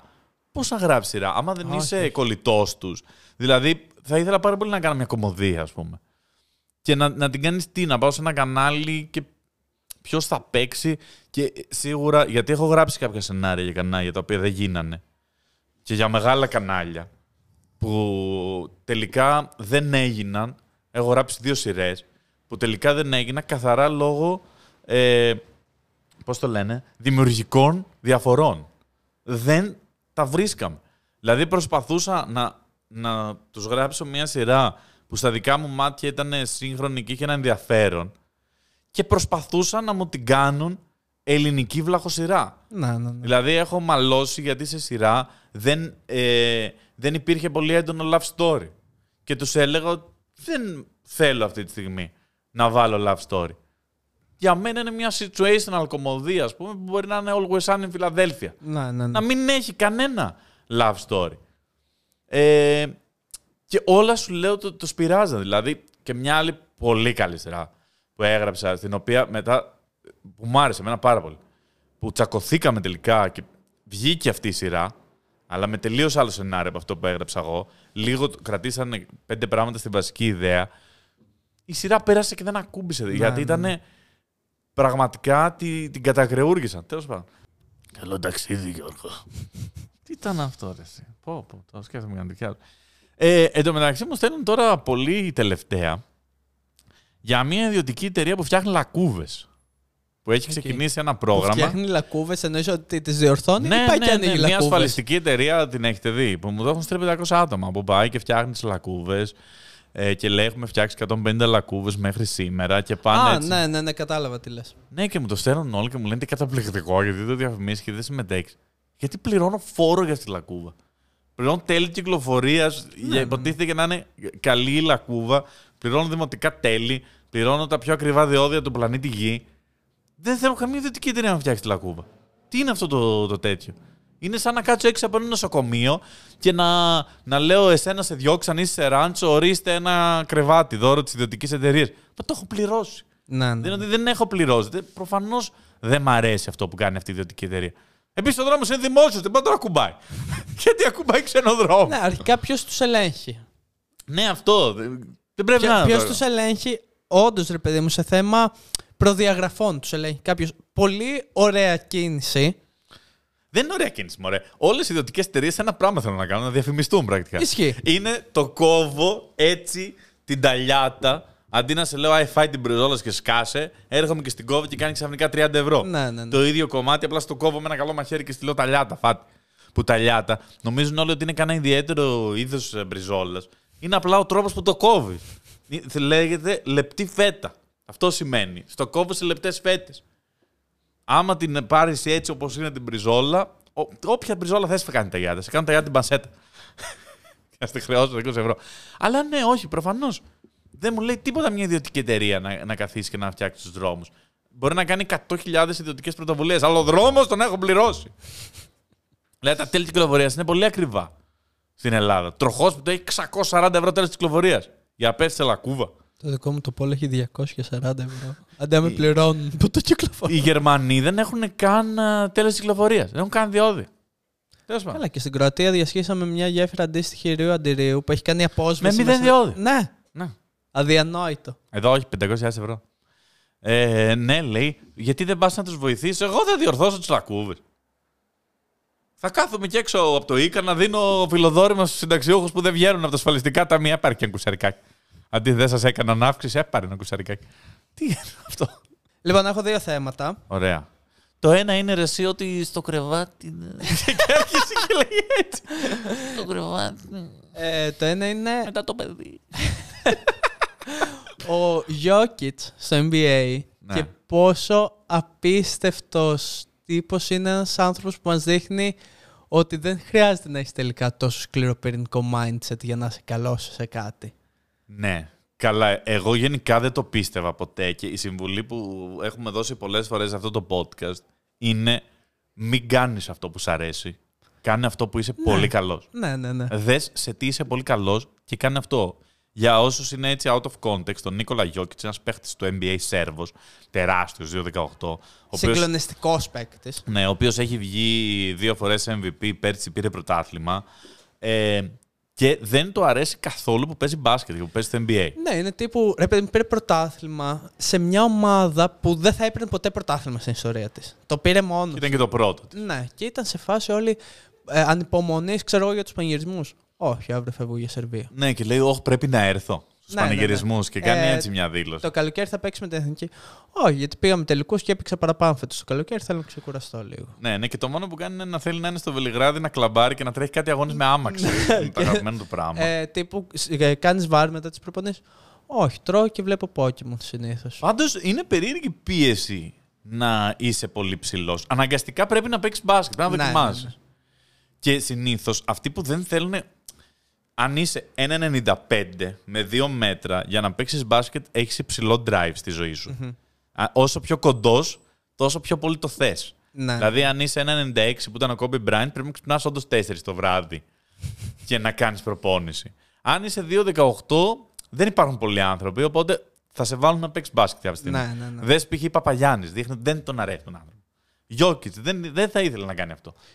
Και να πούμε για τον Έλληνα Γιώκητ, τον μεγάλο Μπογρίνιο, ο οποίος είναι ένας τύπος, παιδιά. Δηλαδή, κάποια στιγμή να αποδώσουμε τα το Κέσσαρος στο Κέσσαρε. Είναι ένας τύπος ο οποίος σου λέει. Ξαφνικά μιλάει για αθλητικά και μιλάει μόνο με κλεισέ ατάκες. Έγινε Βασίλης Κουντής ξαφνικά. ε, ο οποίος είναι ένας τύπος που σου λέει. Εντάξει, ξέρω εγώ, δεν έβαλε και πολύ προσπάθεια. Καλά, περνούσα τα λεφτά μου, τα έβγαζα. Ω, Μια χαρά και αν, μπουζούκια είσαι, πήγαινα. αν είσαι κοντός, πρέπει να προσπαθήσεις. Ναι. Και είναι σε πία... Εμένα, ας πούμε, με πιέσανε πολύ λόγω εμφάνισης να ασχοληθώ με το modeling. ε, sorry, το μοντελισμό. Α, για οκ. με τηλεκατευθυνόμενα. ε, τρελαίνομαι όταν με, ρω- με ρωτάνε πάρα πολλοί άνθρωποι αν ήθελα να γίνω κωμικός. Λες και υπάρχει περίπτωση να με πιέσει, και λέω πάντα ότι με πιέσανε οι γονείς μου. και ότι το όνειρό μου ήταν να γίνω λογιστής. Γιατί τρελαίνομαι για νούμερα. Τρελαίνομαι για νούμερα και να φτιάχνουν, λέω, φορολογικές δηλώσεις. Και μου λένε αλήθεια. Και λέω, ναι, αλλά με πιέσανε οι γονείς μου. Μου λέγανε, όχι, είσαι αστείος, πρέπει να βγάλεις λεφτά. Θα πας στην κομμωδία. Α, εκεί. Εντάξει, είναι κάποια επαγγέλματα που φαίνεται ότι έχουν μια γοητεία προς τα έξω. Όπως και το να είσαι δικηγόρος, ας πούμε. Τι γοητεία έχει, ότι είσαι μαλάκας; αν θες να είσαι μαλάκας. αλλά η πραγματικότητα είναι Αν ότι. θες, γίνεται να μην. Σε άντρα δικηγόρο. Έχεις γνωρίσει σόι άντρα δικηγόρο; Όχι, δεν έχω γνωρίσει τώρα που το λέω. Φτασμένο, δεν συζητάμε για φτασμένο. πρακτικάριους. Ναι, ε, έχω γνωρίσει και δύο πολύ γνωστούς δικηγόρους οι οποίοι έχουν και καλό προφίλ προς τα έξω. Δεν θα πω ονόματα. Οι οποίοι από κοντά ήταν ε, πολύ γλίτς. Ναι, ρε, δεν υπάρχει. Ο γλυτσισμός των δικηγόρων δεν υπάρχει. Αυτό το Μόνο ότι σε πέ- γυναίκα μπορείς να βρεις, ας πούμε, να είναι κανονικός άνθρωπος. Ναι, θεωρώ δηλαδή ότι θα με χαστούκιζαν πολύ ευχαρίστως για να μου δείξουν πόσο ανώτεροι είναι. Ναι, ναι, ναι, είναι, δεν, δεν τους μπορώ καθόλου. Κα- Πραγματικά. Αυτό τι πιο. Τι έχει προς τα έξω, τι cool έχει προς τα έξω ένας δικηγόρος; Με το- Γιατί έχουν πάρει όλοι τόσο μπρος και γιορτάζουν Halloween; Α, ε, δεν ξέρω. Αρχικά να πούμε ότι από τις απόκριε το θεωρώ πολύ καλύτερο. Γιατί, επειδή είναι τρομακτικό; Ναι, κάπως μου αρέσει καλύτερα το Ήρθε vibe. κάτι. Θα ντυνώσουν ένα καλό σκελετό. Ε, Δεν έχει και μαλλιά. Έχω ντυθεί παλιότερα σε Halloween party ερασμήτικο ε, μαριονέτα, τύπου εγκαστρίμηθος. Οκ. Ε, με ημίψηλο καπέλο, με smoking. Οκ. Έχουμε φωτογραφίες. Έχουμε, ναι, στο Instagram έχω Α, στο φωτογραφίες. Instagram. Πάνε να γίνουν και δημόσιο. ε, εγώ πάντως λέω φέτος να κάνω το εξής: Να γιορτάσω Thanksgiving. Το Thanksgiving, παιδιά, το έχω ζήσει στην Αμερική. Ήταν το χειρότερο τραπέζι. Α, ναι. Ναι, ναι, ναι. Έβλεπα χθες μια τεράστια γαλοπούλα και δεν έχω φάει ποτέ γαλοπούλα έτσι. Εννοώ αμερικάνικα. Όπως βλέπω στις σειρές, ας πούμε. Ε, και λέω πότε είναι το Thanksgiving, θα ψήσω μια ολόκληρη γαλοπούλα. Και θα κάνω έτσι το τραπέζι. Τι έχει, mashed potatoes, τι άλλα έχει; Έχει cornbread, Cornbread. που στην ουσία είναι η μπομπότα που είχαν Ωραία, παλιά. ναι. Το οποίο είναι απαράδεκτο. Οκ. Έχει το cranberry sauce. Cranberry sauce, ωραία, ρε. Εμένα μου αρέσει. Ότι μ' βάζω άρεσε. σε πολλά. Όχι, όχι, δεν έχει καμία σχέση με αυτό το μαρμελαδέ που σκέφτεσαι εσύ. Είναι Ναι. ζελέ πρακτικά. Α, οκ, γιατί εγώ μαρμελαδέ την κάνω. Τη βάζω σε κρέας εδώ χρόνια Ναι. πολλά. Επίσης. Ε, Ε, να σας ζεις. έχει ένα άλλο που λέγεται χαβανέζικη σαλάτα, κάτι τέτοιο που είναι με σαντιγί και κομμένα φρούτα μέσα. Οκ. Το οποίο το έχουν στο τραπέζι με τα αλμυρά. Ναι. Το βάζεις μέσα στο πιάτο σου. Ναι. Έχει mac and cheese που εντάξει, παίρνει. Α, έχει και απίστευτο. mac and cheese. Ναι, ναι, ναι. Ε, πώς θα τα βάλω αυτά; Και Εδώ θα έχει έχω μια και- γαλοπούλα 20 κιλά. Μία pecan pie, ας πούμε. Ναι. Επίσης πολύ αδιάφορη. Ωραία, αλλά ο Βασιλιάς είναι γαλοπούλα. Νομίζω θα παίξω με αυτό. Ε, η οποία αλλάζει λίγο ανάλογα την οικογένεια. Στο τραπέζι που ήμουν εγώ ήταν η γαλοπούλα χωρίς γέμιση και η γέμιση χωριστά. Ναι, με τη γέμιση χώρια. Ναι, ναι, ναι. Οκ. Αλλά ναι, ε, χαμός έγινε με το Halloween φέτος. είδα πάρα πολλά πάρτι και στο. Ναι, ναι, ναι. Είναι ωραία γιορτή. Είναι ωραία γιορτή. Βασικά γιορτάζει; ξέρεις τι. Είναι ωραία γιορτή αν ζεις στην Αγγλία ή στην Αμερική να βγεις για trick or treat Ε, και καλά, τέτοια. εκεί προφανώς ρε. εσύ, οκ. Και εδώ είναι καλό το Πάσχα. Ναι. Λοιπόν, ήμουνα που λες, μετά το προηγούμενο podcast, μια εβδομάδα, γυρνούσα το βράδυ από κάπου αρκετά βόρεια. Όταν λέμε βόρεια, εννοούμε βόρεια προάστια ή ναι, είναι Σουηδία. πιο πάνω από την Κηφισιά, Ερυθρέα. Οκ. Και ενώ κατεβαίνω την Κηφισίας με τη μηχανή και πηγαίνω χαλαρά, με 80, Μμμ. Περνάει από δίπλα μου μια McLaren Mercedes με 250. Ωχ, Χριστέ μου, πρέπει να ξαρισκάρουμε τις ζωές μας για ένα ακόμα επεισόδιο. Γιατί, γιατί; 250, δεν έχω ξαναδεί για ταχύτητα, παιδιά, σε α- ανθρώπινο δρόμο στην Κυφυσία. Κυριακή βράδυ. Ε, και τρέχω στο επόμενο φανάρι να δω ποιος είναι. Καταλαβαίνω ποιος είναι, ευτυχώς φοράω κράνος. Αλλά θα το πούμε τώρα. ε, ήταν σοκ, όλοι ξέρουμε ποιος ήταν. Δεν έχω ξαναδεί άνθρωπο να πηγαίνει με τέτοια σοκαρίστα- σοκαριστική ταχύτητα. Εδώ βλέπω κάτι που έχει ενδιαφέρον. Πώς σου φαίνεται η remote εργασία; λοιπόν, ε, θεωρώ, μιας και δουλεύω σε μια εταιρεία η οποία ακόμα παραμένει κατά το ίμιση remote, ε, ότι αποδείχτηκε εν καιρό COVID ότι μια χαρά μπορείς να ολοκληρώσεις τέλεια αυτά που πρέπει να κάνεις από το σπίτι σου. Το θέμα είναι μετά τι φιλοσοφία θες να έχεις ως εταιρεία, ρε παιδί μου, γιατί όντως το bonding στην ομάδα χάνεται. Δηλαδή υπήρχαν άτομα τα οποία Ήρθανε ήρθαν σε during, εταιρεία, ναι, ναι. και τους είδα 1,5 χρόνο μετά και μπορεί να μιλούσαμε κάθε μέρα με μηνύματα, αλλά δεν το ξέρεις. Εγώ, κιόλας. εγώ δεν είμαι αρκετά δυνατός για να κάνω remote εργασία. Εννοώ ότι. Στην αρχή ήταν τρομερά δύσκολο. Δεν μπορούσα να βάλω ώρα στον εαυτό μου καθόλου. Ναι, 4 βλέπω- ώρα το μεσημέρι έβλεπα λίγο Netflix. Ναι, βλέπω το PlayStation εκεί να με κοιτάει. ναι, ναι. ναι. Το κρεβατάκι μου είναι πολύ ωραία, ρε φίλε. ναι, ναι. Δεν μπορώ δηλαδή να μου πω. Άντε, δούλεψε. Εν τω μεταξύ, επειδή πάντα εγώ είχα ελεύθερο επάγγελμα, ακόμα και όταν ξεκίνησα, που μπορούσα να δουλεύω από το σπίτι, ε, νοικιάσαμε γραφείο, ξέρω. ναι, ναι, ναι. Δύο άνθρωποι μαζί και πηγαίναμε σε ένα γραφείο από αυτά που νοικιάζει γραφεία και εταιρείες και είχαμε ένα γραφιάκι ένα επί ένα. Και παρόλο που ήταν πολύ πιο normal να είμαστε στο σπίτι μας, πηγαίναμε εκεί. Ε, καταλαβαίνω ότι μπορείς να συγκεντρωθείς πολύ καλύτερα. Πάντως να ανάλογα μείνει με το- έτσι σε λίγο, ας πούμε, μια φορά την εβδομάδα δεν είναι κακό. Ναι. Αλλά ρώνεις λίγο. Ε, γενικά θεωρώ ότι υπάρχουν πολλά πρακτικά ωφέλη. Τώρα Ναι. με την κίνηση της Αθήνας, Ναι, ας πούμε. το φαΐ, ας γλιτώνεις πούμε, σε ένα τρίο. Παραγγελία. Παιδιά, γλιτώνεις δύο με τρεις ώρες. Θα σου πω το πιο απλό. Εγώ, ας Όχι, μην μου πούμε, πεις το πιο απλό, κάτι πιο πολύ απλό. εγώ, ας πούμε, όταν δουλεύω από το σπίτι, ναι. μπορώ να κρατήσω και μισή ώρα το παιδί για να κάνει Μαρία παράλληλα ναι, κάτι άλλο. Ναι, και εγώ. Και έξι ώρα το απόγευμα να πω φεύγω πάω προπόνηση. Τι προπόνηση κάνεις; Όταν φεύγω για το γραφείο, ξεκινάω 10 η ώρα δουλειά. Θα φύγω 9 παρά για να είμαι 10 η ώρα στο γραφείο. Ναι. Θα γυρίσω πίσω 7 και. Δεν γίνεται αν λείπω ένα δεκάωρο, εντεκάωρο από το σπίτι και να πω και στη Μαρία, έτσι επειδή μου την πάρησε. Κράτα και άλλες δύο ώρες το παιδί να πάω για προπόνηση. ναι. Κάτσε 13 ώρες εσύ με ένα μωρό 4 μηνών. Για να. Εμένα η προσωπική μου συμβουλή είναι όχι να δουλεύεις στην remote, να κόψεις την ηλίθια προπόνηση. αυτό, από- αυτό κατάλαβα εγώ. Μόνο αυτό κατάλαβα. Εν τω ναι, ρε μεταξύ- παιδί, μου, αλλά θες χρόνο για τον εαυτό σου. Ναι, ναι, ο εντάξει, οποίος, δεν πειράζει. αυτός που γλιτώνεις από το πήγαινε έλα είναι ο τέλειος χρόνος για τον εαυτό σου. Ναι, μια φορά την εβδομάδα όντως θα είναι καλό. Να. Καλά, διαβάζω τώρα σχόλια για να σας απαντήσω στο προηγούμενο. Ε, από το προηγούμενο podcast και γράφει ο άλλος ότι πρέπει για μια μισή ώρα οδήγηση με την κίνηση του Los Angeles. και έχει πάρει και τρία like. Τι κοινό έχουμε; Ποιοι είμαστε; Τι συμβαίνει εδώ πέρα; Ποιος μας ακούει στο Los Angeles; Ότι παίζει το podcast μα αυτή τη στιγμή σε έναν δρόμο στο LA. Κατέβασε παράθυρα Στη και Hollywood. βάλε μα τέρμα. Στη Hollywood Boulevard. Άμα είναι να το κάνουμε στα αγγλικά να πούμε. Hello to all the LA. To downtown LA. Ίσα, West Side. Hollywood Boulevard. Venice Beach. Venice Beach, where you are? Where you are? Let me hear. Let me hear. Let me hear you say. Εν τω μεταξύ, πεθαίνω με αυτούς που μένουν στη Γερμανία και στέλνουν. Δεν είναι όλα τόσο ρόδινα εδώ πέρα. Ε, α, γύρνα.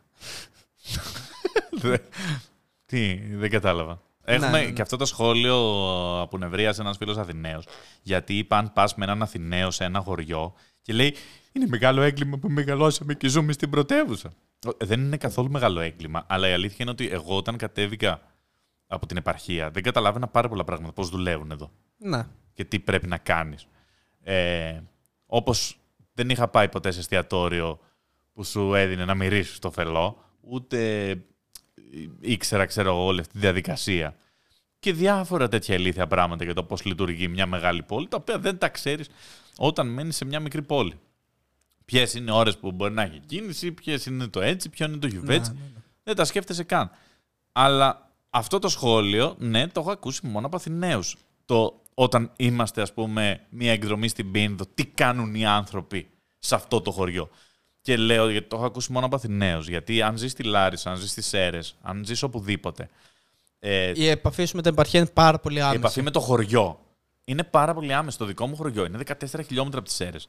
Και πηγαίνεις εκεί και είναι ένας άλλος κόσμος. Ναι, ναι. Δηλαδή, κάποιος που μένει στα Γιάννενα, την επαφή με τα χωριά των Ιωαννίνων Με το και τα χωριά. Καλπάκι, ξέρω Ναι, και εγώ. τα χωριά της Πίνδου. Έχει full. Καταρχάς, μάλλον θα είναι από εκεί η καταγωγή του και πάρα πολλοί συγγενείς του θα μένουν ακόμα Ναι, εκεί ναι, ναι. και πηγαίνουν πάρα πολύ συχνά. Έχεις πάει ποτέ Θεσσαλονίκη τρίμερο; Δεν υπάρχει άνθρωπος στη Θεσσαλονίκη το τρίμερο. Πιάνουν όλα τα χωριά γύρω-γύρω. Έχω πάει καθαρά Δευτέρα στη Θεσσαλονίκη. Α, αυτό και το ήμουν- τρίμερο εννοείς, ναι. ναι. Και ήμουν μόνος μου στη Θεσσαλονίκη.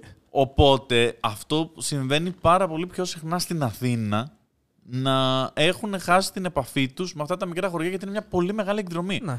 Ακόμα και όταν είναι από εκεί. Οπότε αυτή την ατάκα την ακούς γενικά από Αθηναίο. Δεν είναι κακό.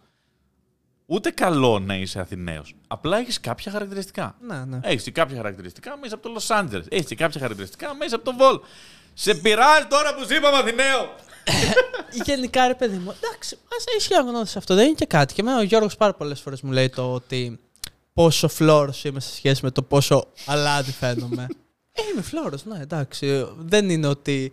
που μου έλεγε, ας πούμε, στην Αλβανία τότε που νοικιάσαμε μηχανάκι. Εγώ τρομοκρατήθηκα που οδήγησα μηχανάκι. Πάντως γιατί έχω τώρα για το οδηγήσει- έχουμε βγάλει το όνομα ως Αθηναίος. Όλη η Ελλάδα τους κοροϊδεύει τους Αθηναίους. Ναι, εντάξει. Και οι Αντίστοιχα Αθη- και οι και οι Αθηναίοι Αθηναίοι κοροϊδεύουν όλη την Ναι, Ελλάδα. ναι, ναι. Προφανώς. Δεν είναι, σε κάποια πράγματα θα έχεις μια χή συνέστηση, σε κάποια άλλα πράγματα δεν θα έχεις. Δεν είναι κακό ε, να είσαι Αθηναίος. Μπήκες εσύ και να το δικαιολογήσεις. Δεν υπάρχει κάποια προκατάληψη. Εννοείται υπάρχει. Άντε ρε Αθηναίοι. Εγώ ένα πράγμα στην αγορία μου που το παιδί μου θα είναι Αθηναίος. Πα. Θα το κορυδεύω όλη την ώρα. Του λέω, Οπότε θα είναι «Ηλίθεια». αλκοολικός από τα 14. Δεν μπορώ τώρα με τον Αθηναίο. Τι θα τον κάνω που θα πηγαίνω να τον παίρνω 16 χρονών με τα μάξι από την έξοδο. Αντί να βγαίνει μόνος του εκεί πέρα να, να πίνει. Βγαίναμε 14 χρονών και πηγαίναμε παντού, δεν ασχολιόταν κανένας και θα τον παίρνει και θα μου λέει: Έλα, μπαμπά. Έλα, αγόρι μου. Έλα, τώρα τελειώσαμε. Έλα να με πάρεις από του Νίκου. και δεν θα μπορώ να του πω: Πάρ το μηχανάκι και έλα. δηλαδή, τι με παίρνεις τηλέφωνο, είσαι 15 χρονών, πάρ τα μάξι και γύρνα. Εγώ θα έρθω να σε πάρω. Τι με ενοχλεί. δηλαδή, πραγματικά αυτό θέλω να το δω. τι- Πού θα πάτε, πού θα βγείτε στο κέντρο. Ό,τι χρειαστείς να με πάρεις τηλέφωνο. Ναι, εντάξει, Τρομερό. Και εμένα ο πατέρας μου ήταν. έκανε full το Προφανώς, ταξιτζή. αυτό θα κάνεις. Τι θα κάνεις, αλλά εννοώ ότι στο, το σπίτι του Πασχάλη ήταν 450 μέτρα. Ναι. Να περπατήσω από τη μία άκρη της, ε, των Σερών στο πιο μακρύ, μακρινό σημείο είναι περίπου. Είναι δεν είναι, ξέρω εγώ, 4 χιλιόμετρα. Στις αίρε την έχουν πέσει ποτέ όσο ήσουν εφηβεία μέχρι τα φοιτητικά σου χρόνια για ξύλο για να σε ληστέψει στον δρόμο; Για ληστεία ποτέ. Είναι, νιώθω πολύ safe. Για ξύλο, ναι, πολλές φορές. Ήταν συχνό. Οκ. Για ξύλο, ναι. Ε, καλά, ένα από τα πιο αστεία πράγματα που έχει γίνει ποτέ. Έχω ένα φίλο, ο οποίος ειλικρινά ε, κάνει και διδακτορικό στη φιλοσοφική στο Βερολίνο. Όταν σου λέω δεν έχει δει ποδόσφαιρο ποτέ στη ζωή του. Δεν έχει δει ποδόσφαιρο ποτέ στη ζωή του. Δεν έπαιξε καν όταν ήμασταν στο γυμνάσιο, ας πούμε. Δεν κλώτσισε ποτέ μπάλα. Ναι, ναι, ναι. Ήταν διανοούμενος από πρώτη δημοτικού και αυτό έκανε στη ζωή του. Μετά. Ήταν όντως. Δεν δούλεψε κάποια στιγμή. Σπουδές, διδακτορικά, διδασκαλίες, τέτοια φάση. Ε, και γυρίζουμε το βράδυ από έξοδο. Τον περιμένουμε τέλος πάντων εμείς. Και πηγαίνει εκεί πέρα που λες, ενώ περπατάει με μία πίτσα από το Χρυσό. Στην πλατεία Ελευθερίας όταν ήταν ανοιχτό, το λέω για όσους αν τις ξέρει. Και περπατάει με μια πίτσα, μια μισή το βράδυ, δύο ήμασταν από έξοδο, έχει πεταχτεί να πάρει μια πίτσα. Και έρχεται, και όπως περπατάει, τον σταματάει μια παρέα. Κρατάει μια, κα- ένα κοφ- καυτό κομμάτι slice pizza και το σταματάει μια παρέα ε, από παοκτσίδε και του την πέφτει ότι είναι αριανός. Και αρχίζουν εκεί πάνε και του μιλάνε και του λένε Εσύ δεν είσαι, ξέρω εγώ ένα τέτοιο. Και του λέει Τι λες, ρε φίλε, καμία σχέση. Στις αίρες έχετε και άλλες ομάδες εκτός από πατσεραϊκό. Τύπου έχετε. 99,99% είναι πάοκραση. Όλη η Α, Ελλάδα. ναι. Ε, ναι. Όχι, εγώ έλεγα ρε παιδί μου ότι επειδή είναι σε αίρες και έχετε μια μεγάλη ομάδα, όντως. Όχι, μα τι μεγάλη ομάδα. Μόνο αν μεγάλωνε στα 80s. Δηλαδή, ο Πανσεραϊκός είχε μια τεράστια παρουσία 60s μέχρι αρχές Ναι, ναι, ναι. 80s στην Α Εθνική, αλλά προφανώς η δικιά μου γενιά δεν μεγάλωσε. Οκ, είναι εντάξει. κυρίως ΠΑΟΚ, αρκετός Άρης και μετά παίζει και πολύ ΑΕΚ. Οκ. Η αλήθεια είναι. Ε, και τέλος πάντων το σταματάν. Του λες: Δεν είσαι Αρειανός, σε ένα τέτοιο. Εμείς είμαστε σχετικά μακριά, το κοιτάμε αυτό τώρα. Του λέει: Τι λες, ρε φίλε, δεν ασχολούμαι, ξέρω εγώ. Και του λέει: Αν μου λες εμένα δεν ασχολούμαι. Και τον σπρώχνει μία. Και με το που τον σπρώχνει, όπως έχει το κομμάτι, του τραβάει την καλύτερη φάπα που έχω δει στη ζωή μου. Με μία πίτσα 100 βαθμών που την είχαν ζεστάνει. με τα κασέρια. και του κάνει μία πα! έτσι, με την πίτσα. Ε, απίστευτο χτύπημα. Δεν έχω ξανακούσει τέτοιο χλάτς. Και θυσίασε και μια πίτσα. Μετά έφαγε ένα-δυο καλά μπουκέτα μέχρι να τρέξουμε όλοι. Είχε πρηστεί τέτοιο. Αλλά ήταν. Το θυμάμαι σαν εικόνα έτσι πολύ. Είχε όμως διάφορα τέτοια, ρε παιδί μου. Ναι. Οκ. Έχει αρκετό τέτοιο πράγμα στην επαρχία. Δεν ξέρω αν αυτή τη στιγμή έχει αυξηθεί, έχει μειωθεί. Είχε διάφορα τέτοια σκηνικά ε, μεγαλώνοντας. Δεν θεωρώ ότι θα ήταν πιο πολλά από ό,τι στην Αθήνα. Θα ήταν σε φυσιολογικά πλαίσια. Ναι, ναι, ναι. Όχι, ε, μου κάνει εντύπωση, ρε παιδί μου, γιατί όσο πιο κλειστή είναι μια κοινωνία, τόσο λιγότερες πιθανότητες έχεις. Γιατί. Εγώ Εντάξει, αν δεν είναι θέλω- και τόσο. Είναι 80.000 πόλη. Ναι, εντάξει. Ναι, αυτό κατάλαβες. Δηλαδή είναι όλο το χαλάνδρι. Είναι τόσο. ναι, ναι, ναι. Ε, αλλά η αλήθεια είναι ότι μεγαλώνεις με πολύ διαφορετική ελευθερία. Αυτή είναι η πολύ μεγάλη διαφορά την οποία έχετε. Ε, Ξέρεις όμως πώς λέγεται ελευθερία στα αγγλικά; Freedom. Freedom 24. Ο χορηγός μας σήμερα. Ε, Χαίρομαι, ξέρεις, όταν με παίρνουν και μας λένε Θέλουμε να χορηγήσουμε το podcast. Λέω, Τα, το έχετε ακούσει. το έχετε ακούσει αυτό. το πράγμα. Ε, οπότε φανταστείτε πόσο καλή εταιρεία είναι αν θέλει έτσι να ε, μπει σε ένα Ισχύει. τέτοιο podcast. Μπράβο. Τι, πρέπει να ξεκινήσεις να επενδύσει όμως. Εσύ έχεις παιδί τώρα. Ναι, ισχύει. Είναι κάτι που θέλω πολύ καιρό να κάνω. Ε, νομίζω ότι έχει φτάσει η στιγμή να το κάνω. Γενικά είναι μια πάρα πολύ καλή ευκαιρία τώρα να το ψάξεις λίγο για τις Μα πρώτες 30 τρελαίνομαι μέρες. με κάτι τέτοιες ατάκες. Sorry λίγο που έχουν πάντα οι επενδυτές που λες, Ποια είναι η καλύτερη μέρα να επενδύσω; Και σου λέει Χτες. Τέτοιες ατάκες θέλω να λέω και εγώ. Ρώτα με λίγο. Υπάρχει ένα motivational quote στο TikTok που λέει ε, It's your choice. It's either day one or one day. Ε. Αυτό το έτσι είναι μια ατάκα την οποία τη λατρεύω. Που... Κάνεις και κάτι άλλο που δεν ξέρω αν το έχεις παρατηρήσει Ποιο; ποτέ. Όταν σου λένε κάτι που σου φαίνεται αστείο και διαφωνείς, κάνεις αυτό. Ω! Ω, αλήθεια. δεν το κάνεις ξέρω. full. Άμα σου πω κάτι τύπου Α, όχι, δεν ήξερε ότι η γη είναι επίπεδη. Η αντίδραση σου πάντα είναι Ω! Δεν το ξέρω αυτό, αλλά. ε, Μπορώ να σου κάνω ένα compilation από γυρίσματα που έχουμε κάνει όλα αυτά τα χρόνια. Ναι. Είναι σε, Που το ένα, κάνεις. είναι σε ένα συνέδριο ο αδερφός μου μελισσοκομείας. Μην με ρωτήσεις πώς και γιατί. Όχι. και, Και είχε ένα σκουλί! και, μπαίνει, και μπαίνει λοιπόν μια καθηγήτρια και λέει: Έχω τελειώσει στο Αριστοτέλειο Πανεπιστήμιο Γεωπονία. Σπούδασα τρία χρόνια στο Βερολίνο. Τέσσερα χρόνια διδακτορικό στο Χάρβαρντ. Ε, έχω δουλέψει για αυτή την τεράστια εταιρεία, για την άλλη τεράστια εταιρεία, για εκείνο, για τον και το άλλο. Και λέει, έλεγε 10 λεπτά βιογραφικό. Και είναι ένας που λέει αδερφός μου, επικά χωριά της, ρε παιδί μου. Και τα λέει όλα αυτά, τα λέει όλα αυτά. Και σταματάει και δεν ακούγεται τίποτα και κάνει αυτός. Ε, έτσι. και για έξι χρόνια και θεωρούμε η νούμερο ένα επιστήμονας στη μελισσοκομεία στον κόσμο. Ε, έτσι. Και μας έχει μείνει και όταν κάποιος λέει κάτι πολύ εντυπωσιακό και καλά, λέμε έτσι. Ε, έτσι. Ναι, ε, τρομερό. Ε. ναι. Τι έλεγε το motivational coach. Sorry πάλι. Ο- Η στρατή από κάτω στα comment. Μη διακόψει τον Νικόλα. Μη διακόψει τον Νικόλα. Μπείτε να τον δείτε στο TikTok. Κάνει μόνος του πράγματα εκεί. Άιντε. Ολομόναχος. Άιντε, μπείτε να το δείτε. Εδώ πέρα τι γράφει το κανάλι, ρε; Έλαντε. Βαγιάτα Φιλοξενούμενος Γιώργος, κύριο σήμερα, Χόλα, παιδί. σταματέλος. Φιλοξενούμενος είμαι και δεν έχω φέρει μια πάστα τόσο καιρό. Ε, μου. Επίσης δεν διακόπτω τον Νίκο, κάνω γεμίσματα. Ισχύει. Ναι. Κάνει γεμίσματα 48 λεπτά στα στα δύο λεπτά μου. Για πες, τι έλεγε. Ε, Τάν, πολύ μίλησες. Για πες. Λοιπόν, θεωρώ γενικά ότι είναι μια καλή ευκαιρία τώρα να ψαχτείς. Έχεις και 0% προμήθεια για τις πρώτες 30 μέρες. Οπότε έχεις ένα καλό λόγο να ψαχτείς. Θεωρώ ότι θα βρεις κάτι που είναι πάνω σε αυτό που μπορείς να δώσεις εσύ και σε αυτό που θες να πετύχεις. Κοίτα, μία συμβουλή μπορώ να δώσω σε αυτό το κομμάτι. Εκτός από τα ETFs, τα οποία έχουν μια χι σταθεροτητα Μμμ. αλλά δεν έχουν και καμιά πολύ καλή απόδοση, ε, να επενδύσεις σε κάποια εταιρεία ε, και σε έναν χώρο τον οποίο ξέρεις καλά. Ναι, ναι, ναι. Δηλαδή, αν εσύ, ας πούμε, μπορεί να ασχολείσαι με τις μηχανες Μμμ. και να βλέπεις ότι η Yamaha έχει πάρει φωτιά σε- στις μηχανές που παρουσιάζει. Μάτς φίλε. Μπορεί να είναι μια πολύ καλή κίνηση, ας πούμε, να, Ναι, ναι, να ναι. επενδύσεις εκεί. Όπως τώρα, ας πούμε, τον τελευταίο καιρό, τα αυτοκίνητα που ασχολούμαι πολύ εγώ, υπάρχει μια παγωμάρα στο ηλεκτρικό αυτοκίνητο. Μμμ. Υπάρχει μια γενική παγωμάρα στο ηλεκτρικό αυτοκίνητο και αρχίζουν να ακούγονται φωνές. Μέχρι και ο πρόεδρος της Toyota, ας πούμε, τα είπε I told you so. Γιατί η Toyota δεν θέλει να μπει στα ηλεκτρικά αυτοκίνητα. Δεν έχει ηλεκτρικά μοντέλα. Η Toyota. Ε, δεν υπάρχει Γιάρης ηλεκτρικό. Hybrid. Α, ναι, μπράβο, δεν ναι, είναι ναι, ναι. 100% ηλεκτρικό και τους έλεγε πάντα η Toyota ότι βιάζεστε. Δεν είμαστε έτοιμοι για ηλεκτρικα Ε, και παρόλα αυτά, τα ηλεκτρικά είχαν ε, πάρει φωτιά, δηλαδή πηγαίνανε μετοχέ απίστευτα. Ναι, Και ναι, τώρα έχουν αρχίσει όλες οι εταιρείες και τα κράτη να μαζεύουν το μέχρι το 2030 θα απαγορευτούν τα βενζινοκίνητα.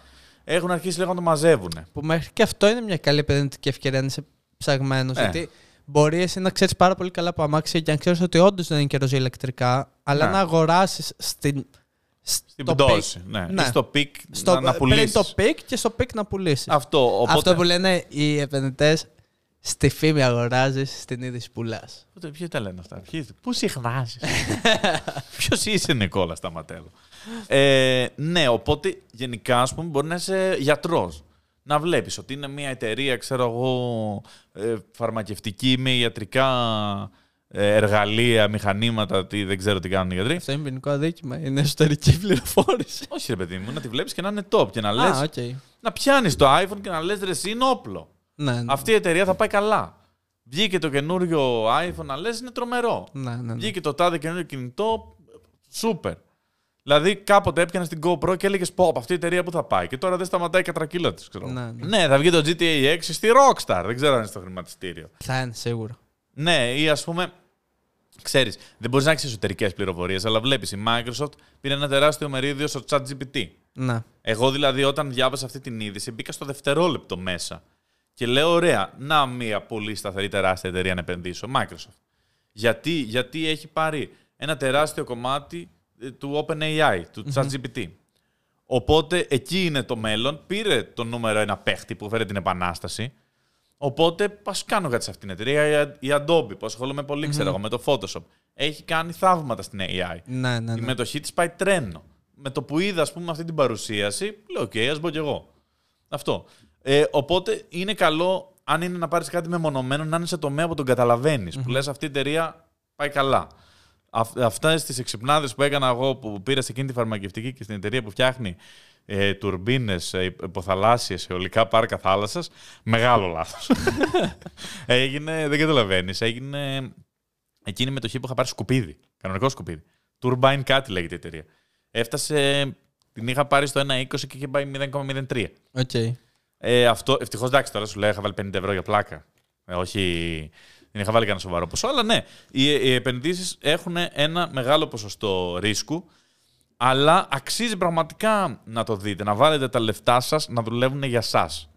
Όπω είπα και εγώ, κλεισέατάκι. Και γενικά να πούμε ότι θεωρώ ότι πρέπει να έχεις ρε παιδί μου μια βασική γνώση πάνω σε αρκετά αντικείμενα τα οποία σε επηρεάζουν, θες δεν θες. Οπότε με αυτή την αφορμή στο κομμάτι των επενδύσεων κάντε και ένα κόπο και ψαχτείτε λίγο, διαβάστε ένα βιβλίο πάνω σε οικονομικά. Ε, βρείτε λοιπόν το link ε, για να μάθετε περισσότερα. Υπάρχει κάτω στην περιγραφή. Πιστεύεις ότι φέτος θα γίνει. Πάλι θα φάμε τρία μέτρα χιόνι με αυτόν τον καιρό που έχει; Κοίτα, θεωρητικά η λαϊκή σοφία που λέει ότι όσο περισσότερο τραβάει το καλοκαίρι, τόσο πιο έντονος θα είναι ο χειμώνας. Ναι. Αν ισχύει αυτό, θ- έξι μέτρα χιόνι θα έχεις στην Αθήνα. Πραγματικά. Εγώ στο σημείο που μένω, που είμαι δίπλα σε δάσος, ε, τύπου δεν μπορείς να βγεις από το σπίτι για μια Ναι, εβδομάδα. ναι, ναι. Και εγώ είχα αποκλειστεί πολλές μέρες. Καλά, το πιο αστείο με το βόρειο Σέλλα. Έχω πεθάνει στα γέλια. Γιατί έχουμε πάει Σκανδιναβία, ξέρω εγώ με τον αδερφό μου, δεν έχουμε καταφέρει να το δούμε. Το είδαμε βασικά για δύο λεπτά. Θεωρητικά το είδαμε, αλλά δεν το είδαμε. Το αστείο είναι ότι όλοι στην οικογένεια έχουμε ζήσει σε πολλά μέρη. Ε, ο πατέρας μας που έπαιρνε μεταθέσεις, όλοι οικογενειακώ έχουμε αλλάξει πολλά μέρη. Εγώ έχω ζήσει στη Λάρισα, στο Βόλο, Κύπρο. ε, Κύπρο, όχι, δεν πήγα. Α, Εγώ, δεν έχει έχεις πάει ο πάει. πατέρας μου. Ε, έχω ζήσει στην Νεάπολη Κοζάνης. Έχω ζήσει στι Σέρε, στη Θεσσαλονίκη, στην Αθήνα. Έχω ζήσει σε πολλά μέρη. Ο αδερφός μου είναι 27. Έχουμε 10 χρόνια διαφορά, ας πούμε. Και δεν έχει ζήσει πουθενά άλλο. Έχει ζήσει όλη τη ζωή στι Σέρε. Γιατί με το που γεννήθηκε λίγο μετά σταματήσαμε να παίρνουμε μεταθέσεις. Και δούλεψε στις Σέρες, άνοιξε τη δουλειά του στις Σέρες, έχει ζήσει όλη τη ζωή στις Σέρες. Οπότε έκανε αυτό το μεγάλο βήμα να μετακομίσει εδώ. Και τέσσερις μέρες αφού ήρθε είχε βόρειος έλα στις Σέρες. είναι κατάρα στο βαγιοτέικο αυτό, δεν είναι Δεν μόνο μπορώ, του Γιώργου. πέθανε στα γέλια, δεν το πίστευε. Δεν το πίστευε. Έφυγε και τέσσερις μέρες μετά έκανε βόρειος Σέλλα στις Σέρες. Μου στείλανε άπειροι γνωστοί ε, φωτογραφίες με το βόρειο Σέρας σαν α, αστείο. Ε, και ε, πραγματικά πέθανα στα γέλια με το Μίτσο. Είχε τρομερά νεύρα. Πώς έχω εγώ με τις λακκούβες. Αλλά ήμουν 27 χρόνια εκεί. Ήθελα να πιάσουμε λίγο το θέμα πότε είναι η κατάλληλη περίοδος να στολίσεις. Γιατί εγώ, ας πούμε, που είμαι full fanboy. Θα σου πω, δεν υπάρχει ημερομηνία στο λύσμα υπάρχει καιρός. Ναι, αυτό το καταλαβαίνω. Δηλαδή τώρα είναι full κουλό. Ναι. Έχουμε κουνούπια ακόμα. Δηλαδή, προχτές ήμουν στη θάλασσα και έκανα μπάνιο. Ναι. Οπότε είναι λίγο παράξενο το να στολίσεις. Κουνούπια καλά, βέβαια, στα, στα μάτια.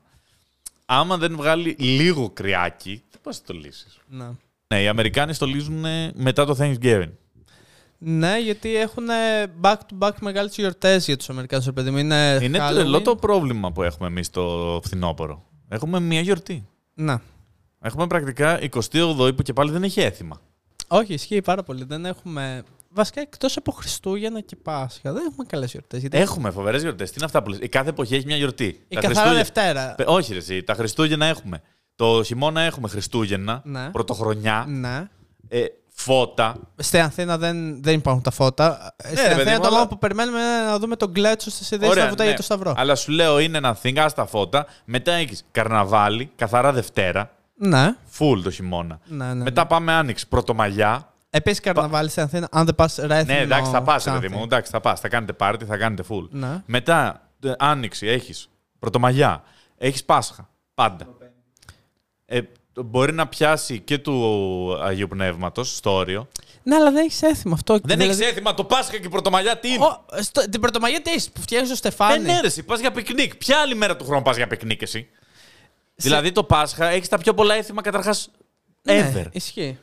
Το, χρ- το καλοκαίρι μετά έχεις πάρα πολλά. Έχεις πανηγύρι για 15 Αύγουστου που είναι ένα έθιμα από μόνο του. Ναι, ναι, ναι. Πάρα πολλά. Ε, το φθινόπωρο δεν έχεις τίποτα. Τίποτα, τίποτα. Αυτό σου λέω ότι άλλοι. Έχουμε... Άρα γιατί να μην, υιο- να μην υιοθετήσουμε το Halloween; Ωραία, θα πάρουμε το Halloween και θα κάνουμε και το Thanksgiving. Τι να γιορτάσουμε; Τις ευχαριστίες μας προς κάποιον. Εν τω μεταξύ, σε κάποια μέρη της Ελλάδας πιστεύω ότι θα έχει έθιμα. Ναι, ναι, ναι. Ισχύει. Υπάρχουν πολλά τοπικά έθιμα που είναι μια χαρά. Και Ναι. στις Σέρες, χτες, που ήταν του Αρχάγγελου Μιχαήλ, ε, είναι ο, ο πώς τον λένε, ο πολιούχος της πόλης και έχει γιορτές, ας πούμε, και αυτά. Μμμ. Στην Ξάνθη έχουν γιορτές παλιάς πόλης, που είναι φοβερές. Φοβερά είναι, παιδιά, τέλος Σεπτέμβρη. Δεν, είναι- δεν τις ξέρετε, είναι τρομερά. Γιορτές παλιάς πόλης τώρα. Πα, έχω περάσει απίστευτα. Θέλουμε κάτι και στην Αθήνα. Κάτι Ε, σε καζάνια τύπου, κάτι σε γιορτή του Κάστανου. Κάτι Μόνο να τέτοιο. περπατάμε. Πείτε όχι στο αυτοκίνητο. Να κλείνουν όλοι οι δρόμοι και μόνο Α, να περπατάμε. ωραία. Αχ, τι ωραία θα ήταν αυτό. Τι απίστευτο. Μία μέρα, αλλά εσύ να πηγαίνεις στη δουλειά που είναι 10 χιλιόμετρα πόδια. Ναι, ναι, ναι. Ούτε λεωφορείο να μην έχει. Πείτε όχι στο, στο αμάξι. Και αν βλέπεις άτομα στην Αττική Οδό να προχωράνε, λες και γίνει zombie apocalypse. Ε, πρέπει κάτι να κάνουμε. Όταν, ε, θύμισε μου όταν γίνω πρωθυπουργός. Το φτιάξουμε αυτό. Ναι, Ωραία, πείτε μας ιδέες στα σχόλια ναι. για το τι θα μπορούσαμε να μετατρέψουμε σε εθνική γιορτή. Ξέρετε τι, το ότι ο Νίκος είπε μια φράση χωρίς να το διακόψει ο Γιώργος. Αυτό άμα γίνει εθνική ορτή. ε, δεν τα βάλαμε με κανέναν σε αυτό το podcast. Και, και είχαμε πολλές αφορμές η αλήθεια. Ναι. Ε, οι δικηγόροι τώρα, μα ποιος συμπαθεί; Ούτε αυτοί στον εαυτό τους δεν συμπαθούν. Πιστεύω ότι οι δικηγόροι. Δεν, δεν, δεν, δεν. δεν. Α, και όσους νέους δικηγόρους ξέρω, έχουν συγχαθεί τόσο πολύ αυτό το χώρο. Προσπαθούν Ναι. να κάνουν πράγματα με ΜΚΟ. Ε, Σε εταιρείες, Ναι, στο νομικό τμήμα. προσπαθούν λίγο να ξεφύγουν από αυτό το χώρο. Τέλος πάντων, ε, ευχαριστούμε πάρα πολύ τη Freedom 24 Σε ευχαριστούμε. που ήταν ε, σήμερα μαζί μας. Θα την έχουμε και στο επόμενο podcast και προσέξτε για να καταλάβετε τι τρομερό δώρο σας έχει κάνει και γιατί πρέπει να στηρίξουμε full. Ε, έχει πει το επόμενο podcast θα είναι σε δύο εβδομάδες. Και θα, Θα είναι. είναι σε δύο εβδομάδες. Θα είναι, ε, το έχω πει. έχουμε πει, ναι. Δεν θα πούμε όχι. Ε, το έχουμε κλείσει. Το podcast θα είναι σε δύο εβδομάδες. Θα είναι το πιο σύντομο podcast ever Ισχύει. και είναι το δώρο που σας κάνει. Συν όλα ε, τα προνόμια τα οποία έχετε με την εγγραφή σας και podcast σε δύο εβδομάδες. Τι άλλο θες; Ε, εγώ δεν θέλω να πω κάτι άλλο. Θέλω να το κλείσουμε εδώ. Όχι. Θα το κλείσουμε εδώ. Τέλος. Τέρμα. Κλείσατε και το Google Podcast, μια ανεξάρτητη πλατφόρμα. Κλείνετε το Google Podcast. Ε, ευχαριστούμε πάρα πολύ που ακούσατε το καλύτερο ε, podcast αυτού του καναλιού. Που γυρίζεται στους αμπελόκηπους Ναι, στο Los Angeles. στο Los Angeles. Τώρα εκεί στο Hollywood Boulevard. Ναι. Τώρα μπορεί να είναι έξω από το Beverly Hills.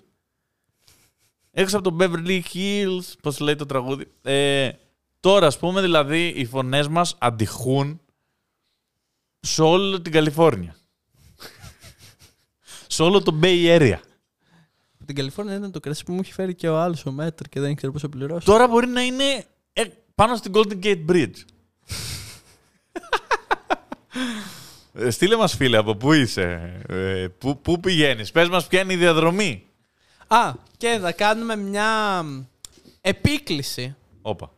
Ε, αν έχουμε κάποιον που μας ακούει από Τόκιο, Κιώτο ή Οζάκα, επειδή πλανάρουμε ένα ταξίδι, αν θες δώσει μας μερικές πληροφορίες και ιδέες. Έχεις πολλούς Ιάπωνες. Έχεις πολύ σούσι. Ε, είναι μακριά. και δίνει μόνο τέτοιες πληροφορίες. Ε, ναι, μπορεί, μπορεί να γίνει ένα τέτοιο ταξίδι, γιατί η αλήθεια είναι ότι θέλω να φάω σούσι. Ε, δεν μου αρέσει καθόλου το σούσι, όλη η άλλη ιαπωνική κουζίνα μου αρέσει πάρα πολύ. Δεν σου αρέσει το σούσι. Μ' αρέσει το φλόρικο σούσι. Το καλύτερο φαγητό του κόσμου. Δεν θέλω καν να έχει ρύζι. Δεν είμαι φαν των ψαριών. Θέλω μόνο σασίμι. Όχι, όχι, δεν είναι. Είμαι ε, ο τύπος sushi inside out με γαρίδα τεμπούρα και spicy Αν δεν ήταν mayo. τόσο ακριβό, πιστεύω ότι θα έτρωγα τέσσερις φορές τη εβδομάδα. Ε, δεν είμαι φαν του ψαριού, αλλά οκ. Ναι, καταλαβαίνω γιατί αρέσει σε κάποιον. Αν με έχεις μεγαλώσει το βύρονα, να τώρα Αθηναίοι. όχι! Ε, δεν είμαι φαν του ψαριού γιατί είχαμε πάρα πάρα πολύ. Λόγω του ότι και οι δύο γονείς μου είναι από Λευκάδα και η μάνα μου συγκεκριμένα από Μεγανήσι που το 99% της διατροφής είναι ψάρια και ήταν Να. ότι γυρνάμε από Μεγανήσι το καλοκαίρι και έχουμε 8 τόνους ψάρι στην κατάψυξη και θα τρώμε τρεις φορές τη εβδομάδα. ψάρια. Μεγανίσει το ψάρι. Έτσι απλά να τη πεις. Ρε μάνα, μεγανίσει το ψάρι. Και, στο... ναι, και το καλοκαίρι στο Μεγανήσι στις διακοπές ήταν ότι σήμερα έχουμε γόπες, αύριο έχουμε τσιπούρα, μεθαύριο έχουμε μπακαλιά. Το μεθαύριο δέχομαι. σκορπιό. Το δέχομαι. Όπως δεχτήκαμε στην αρχή τον vegan. α, Ναι, ότι ναι, ναι. κάνεις, ήσουν στα οικονομικά και δεν τα έμαθες και το vegan α, γυρά. Το δέχομαι για σένα. Αλλά στην α, Ιαπωνία θα φας. Ναι, εννοείται αυτό. Να, εντάξει, οκ. Λοιπόν, ευχαριστούμε πάρα πολύ όσους μας ακούσατε. Ευχαριστούμε πάρα πολύ όσους μας είδατε. Ευχαριστούμε πάρα πολύ Όσου την μας Αθήνα. κοιτούσατε στο mute, Ευχαριστούμε την Ελλάδα. Που ναι, ήξερα όταν έλεγε ευχαριστούμε Αθήνα, ευχαριστούμε Ελλάδα, ότι ούτε 20 χρόνια, με- 20 χρόνια μετά το, Το σκέπαστρο στέγαστρο που που κάτω. πληρώσαμε τόσα λεφτά θα ήταν. Εν τω μεταξύ, το, το ξέρεις τι, η- το πιο πιθανό λέει είναι απλά να το ξυλώσουν. ναι, ναι, ναι. Να μείνει γυμνό. Για μένα το πιο ελληνικό στοιχείο αυτής της είδησης είναι ότι το στέγαστρο του Καλατράβα, που να σημειώσουμε ότι ο Καλατράβα είναι από τους μεγαλύτερου αρχιτέκτονες της πρόσφατης παγκόσμιας ιστορίας. Ε, το είχαμε δηλωμένο σαν πέργολα. Δηλαδή είναι ό,τι πιο ελληνικό μπορούμε να κάνουμε, ρε Και το, παιδί μου. και το ότι είχε έναν υπάλληλο και το ότι χάθηκε το εγχειρίδιο manual, οδηγιών. ναι. Δηλαδή. Είναι, πραγματικά θα είναι η αποκαθήλωση της Ελλάδας που νομίζαμε ότι ήμασταν. Ναι, ναι. Και έτσι γυμνό θα στέκει το ΆΚΑ. Θα γράψω ένα ποίημα γι' αυτό. Και θα δείχνει την Ελλάδα που όντως είμαστε. ναι, ναι. Γιατί όταν μπήκε πραγματικά το Καλατράβα, νομίζαμε. Είχαμε Ότι για πολύ... Ευρώπη. Όχι, είχαμε πολύ μεγάλη ιδέα για τον εαυτό Ναι. μας. Δηλαδή λέγαμε οι, Ισ- οι Ισπανοί μας κοιτάνε και μας ζηλεύουν. Αυτό, είμαστε top 5 ας πούμε. Έχεις τίποτα Γιατί δεν αεροφωτογραφία. μας καλούν στο G7. Ναι. Ε, Έτσι, γιατί δεν είμαστε εμείς στο G7. Και πραγματικά αυτό είναι το να, να ξυλωθεί το στέγαστρο του Καλαντράβα, φοβερό κτίριο. Θα είναι η αποκαθήλωση αυτής της Ναι, χώρας. Το οποίο απλά το συνειδητοποιούμε επειδή το βλέπουμε συχνά. Γιατί όλες οι Ολυμπιακές εγκαταστάσεις είναι. Καλά, το beach Άντε. volley που έχω περάσει και τρομερά. Γιατί στο beach volley, να ξέρεις, εγώ έχω πάει σε πάρα πολλά τέτοια των Ολυμπιακών. Είχα μαζέψει λεφτά δύο χρόνια μάζευα. Δούλευα στα χωράφια για να πάω στο, σε αυτό το τέτοιο, τους Ολυμπιακούς Αγώνες. Είδα τελικούς αντρών και γυναικών στο beach volley. Okay. Και είχα πάει εκεί στο γήπεδο. Τρομερά, ήταν βράδυ, βαρούσε κάτι μπίτια. Ήταν το γήπεδο full. Είχε κόσμο ε, από πάρα πολλές εθνικότητες. Χορεύαν όλοι εκεί μέσα. Ήταν κανονικό πάρτι, φοβερά μάτς. Δηλαδή, μου έχει χαραχτεί τρομερά η βραδιά στο beach volley και τώρα έβλεπα ας πούμε, που είχαν μπει μέσα να δείξουν πώς είναι. Και είχε φυτρώσει στη μέση του γηπέδου ένα δέντρο. Ένα δέντρο της έχεις τις φωτογραφίες. Ένα δέντρο που θέλει 15 χρόνια να φτάσει σε αυτό το είδο. Φύτρωσε ένα δέντρο εκεί στη μέση. Τόσο καιρό είχαν να μπουν. Έκανε αυτό το γήπεδο το μεταξύ. Έχουν και κάτι πολύ κουλά budget. Νομίζω ότι έκανε ή 8 ή 12 εκατομμύρια. Ένα από τα δύο ποσά. Ένα γήπεδο beach volley. Το οποίο απλά έμεινε ένα χρέπι. Να βγει ένα δέντρο. Και αντί ρε παιδί μου, όλοι αυτοί που ήταν υπεύθυνα για αυτά τα πράγματα να έχουν έστω λογοδοτήσει για αυτό το πράγμα που κάναμε. Τώρα. τι- Ξέρετε, νομίζω ότι πλέον έχω φτάσει σε ένα σημείο που είναι τόσο συνειδητοποιημένο, τόσο ξεκάθαρο το ποιοι είμαστε και τι κάνουμε. Αλλά αυτή είστε. Στο μεταξύ, πρώτο κουτσούμπα που έχει ψηλιαστεί ότι είναι μημάκια. ναι, ναι. Και τα λέει όλη την ώρα μόνος του. Αυτή είναι και εμείς αυτοί είμαστε. Αυτά είναι εντάξει. Ε, νομίζω ότι πλέον δεν έχω την ικανότητα να θυμώσω να στεναχωρηθώ με αυτά που ακούω. Όντως, Περιμένω ναι. την επόμενη γελία είδηση που Ναι. μπορεί να κάνει top. Ε, βγήκε δέντρο στο beach volley. Ωραία. Περιμένω. και πολύ άργησε. Ναι, περι- περιμένω να βρούνε κροκόδιλο στο κοπηλατοδρόμιο, ρε παιδί μου. Κάτι τέτοιο. Ναι, ναι, ναι. Κάπου είχαν βρει κροκόδιλο, στο Ρέθυμνο. ναι, που τον είχε αμολύσει ένας από το σπίτι του και είχε μεγαλώσει κιόλας πολύ ο κροκόδιλο. Κυκλοφορούσε εκεί. Τέλος πάντων, ε, ας κλείσουμε με μια happy νότα. Πες κάτι happy. Ε, Amoxil των 500. Ε, πλησιάζει, πλησιάζουν τα Χριστούγεννα. ναι. Η ωραιότερη γιορτή. Μήπως να κάνουμε ένα... Ξέρεις, σκεφτόμουν. Να κάνουμε ένα live podcast. Θέλω να μου πείτε... Live podcast με κοινό, Με κοινό. από κοντά. Ναι. Οκ. Θέλω να μου πείτε πώς σας φαίνεται σαν ιδέα να πούμε ότι θα κλείσουμε ας πούμε ένα θέατρο Μμμ. και να κάνουμε ένα live podcast, να έρθετε κανονικά, να έρθει κόσμος, ε, να έχουμε και ένα μικρόφωνο, ξέρεις, να το μοιράζουμε. Να Και δείτε να- πώς γίνεται ένα podcast χωρίς καμία προετοιμασία. ναι. Εμείς θα προετοιμαστούμε τρομερά για αυτό το podcast. Ε, όχι, εντάξει, σε εκείνο θα προετοιμαστούμε. Να κάνουμε ένα live podcast. Πώς σου φαίνεται σαν ιδέα; Πάρα πολύ ωραίο. Και θα μ' άρεσε να μην προετοιμαστούμε καθόλου. Απλά να κάνουμε συζήτηση λίγο με το κοινό. Ναι, θα μ' άρεσε να μιλάμε με το κοινό. Απλά μην έρθει, ξέρεις, αυτοί που έχουμε πει κατά καιρούς κάτι. Γιάννης δικηγόρος. Για έλα λίγο τώρα, Βαγιάτα. Αλέξη, δικηγόρος. Τι καθόσαστε και λέγατε για μένα; Τι είπες, ρε; Για τα μικρά Λοιπόν, ποδαράκια μου. Δημήτρης, Θα φαρμακοποιός. σου κάνω μήνυση. Θα σου κάνω μήνυση για αυτό που είπες. Δεν άκουσα ο Νίκος. Λοιπόν, Δημήτρης φαρμακοποιός. Έχω... Έχω ακούσει ότι έχεις πει πράγματα για μένα. Γιώργος, δημοσιογράφος. Αχιλέας, δήμαρχος. Μην να, πρέπει να περάσουμε ένα. Πώς το λένε; να έχουμε μια χι πόρτα. Όχι, ωραίο θα ήταν να κάνουμε ένα live. Πείτε μας αν θα σας ενδιαφέρει να κάνουμε ένα live και να το οργανώσουμε έτσι σιγά σιγά με τη νέα χρονιά. να κάνουμε. Σιγά σιγά, έχει πάει, ξέρεις, σιγά σιγά το 26 λέμε να οργανωθεί. Ε, κοίτα, τώρα το επόμενο podcast είπαμε θα είναι σε δύο εβδομάδες. Μετά θα κάνουμε ένα που θα είναι ψηλοορταστικό. Άρα τη νέα χρονιά πάει. Στο εορταστικό, γιατί δεν έχουμε φέρει ακόμα κατά ε, την προσφυλή τακτική της ελληνικής τηλεόρασης στον Κώστα Μακεδόνα να τραγουδήσει. Που τραγουδούσε όλα τα Χριστούγεννα. Θέλω να και τους τραγουδήσεις άλλους εσύ. πολλούς Σήμερα παίζει να σ' άκουσα να τραγουδάς πρώτη φορά στη ζωή μου. Δεν έχω ακούσει κάτι χειρότερο. Ναι, να έχω τη χειρότερη φωνή που ξέρω. Όχι, δεν είναι απλά η χειρότερη. Είναι άριθμη και άτονη. Ό,τι να είναι. Πάρα κάνεις. πολύ, Η φωνή σου πάρα μια πολύ. χαρά είναι. Ε, όταν τραγουδάω, νομίζω ότι είμαι στον τόνο. Ναι. Έχει τύχει να ηχογραφήσω τη φωνή μου. Λοιπόν, Και δεν ξέρεις, μπορούσα να γνωρίσω ποιο τραγούδι τραγουδάω. τώρα που ακούς, που φοράς ακουστικά και ακούς τη φωνή σου. Ναι. Γιατί είναι δύσκολο να τραγουδήσεις αν δεν ακούς τον εαυτό σου καλά. Ω, μην με βάλετε να τραγουδήσω. Τραγούδα και θα το κόψουμε. Όχι, δεν θα τραγουδήσω. Έλα, πες μία μικρή ατάκα. τι Δέκα τραγου- ευρώ- τι δέκα τραγουδί ευρώ για έλεγες, να τι τραγουδήσω. τραγουδί είπες πριν και το πες χάλια. Το στην καρδιά του Αδαμαντίδη. Α, ναι, στην καρδιά. Για πες ένα λίγο στην καρδιά. Αλλά έτσι σιγά θέλω. Πώς το είπες πριν, στην καρδιά. Πες το λίγο. Χωρίς ένταση. Ναι, χωρίς ένταση. Στην καρδιά. Εντάξει. δεν ήταν τόσο κακό. Θα σε βάλω πάλι φορά. Δεν είναι για κόψιμο, είναι μια χαρά. Ε, μπορεί να τραγουδήσεις live στο podcast. Όχι, είμαι, είμαι και συγκλονιστικά. Ξέρεις τι, λατρεύω μουσική σε άρρωστο βαθμό. Είμαι τρομερά άσχετος στο να εξασκήσω τη μουσική. Δηλαδή, Ναι. μου έχουν δείξει και τα πολύ βασικά σε όργανα και είναι λες και το μυαλό μου δεν μπορεί να τα κατανοήσει καθόλου. Ε, Ναι. Καλά, εγώ. Είμαι απλά πολύ Ε, άχρηστος. είμαι από full μουσική οικογένεια. Η αδερφή Ναι. μου είναι και καθηγήτρια μουσική σε μουσικό σχολείο. Ο πατέρας μου, ξέρω εγώ, διδάσκει δι- διάφορα πράγματα πάνω στη μουσική χρόνια τώρα. Είμαι τόσο άσχετος που με, στέλ, με στείλανε κιθάρα πέντε χρόνια και ήμουνα πέντε χρόνια στην κατωτέρα ενώ θέλει δύο χρόνια. ενώ στα δύο χρόνια πρέπει να, να πας στη μέση. Μήπως να μην Στο κάνουμε δύο. live podcast και να κάνουμε ένα μπο- live να παίζεις και να τραγουδάω. να Εγώ, δούμε πώς θα πάει. κοίτα, εντάξει, με στείλανε και κλασική κιθάρα. Εγώ ήθελα να παίζω μια ροκιά και μετά να σπάω την κιθάρα. Κατάλαβες. Αυτό Ναι, ήθελα. ναι, ναι. Κάτω να φωνάζουν. Α, Γιώργα! Ου, ντι, ντι, ντι. Και πήγα εκεί και παίζα Μότσαρτ. Δεν θέλω να παίξω Μότσαρτ. Δεν μ' άρεσε, ρε παιδί μου. Τι να του βλάκι. Ε, ωραία, πείτε μας αν θα σας ενδιαφέρει να κάνουμε ένα live podcast.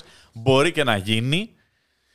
Και σε αυτό το σημείο να σας πούμε όντως για χαρά, να ευχαριστήσουμε πάρα πολύ τη Freedom 24 που ε, μας χορήγησε σε αυτό το επεισόδιο. Να ευχαριστήσω τον Γιώργο. Ευχαριστούμε λοιπόν τους πάντες και τα πάντα. Μας ακούνε πάντα. ε, Το Δώστε πάντα το εσύ. Taken. Podcast out. Θα το τραγουδήσω την επόμενη φορά.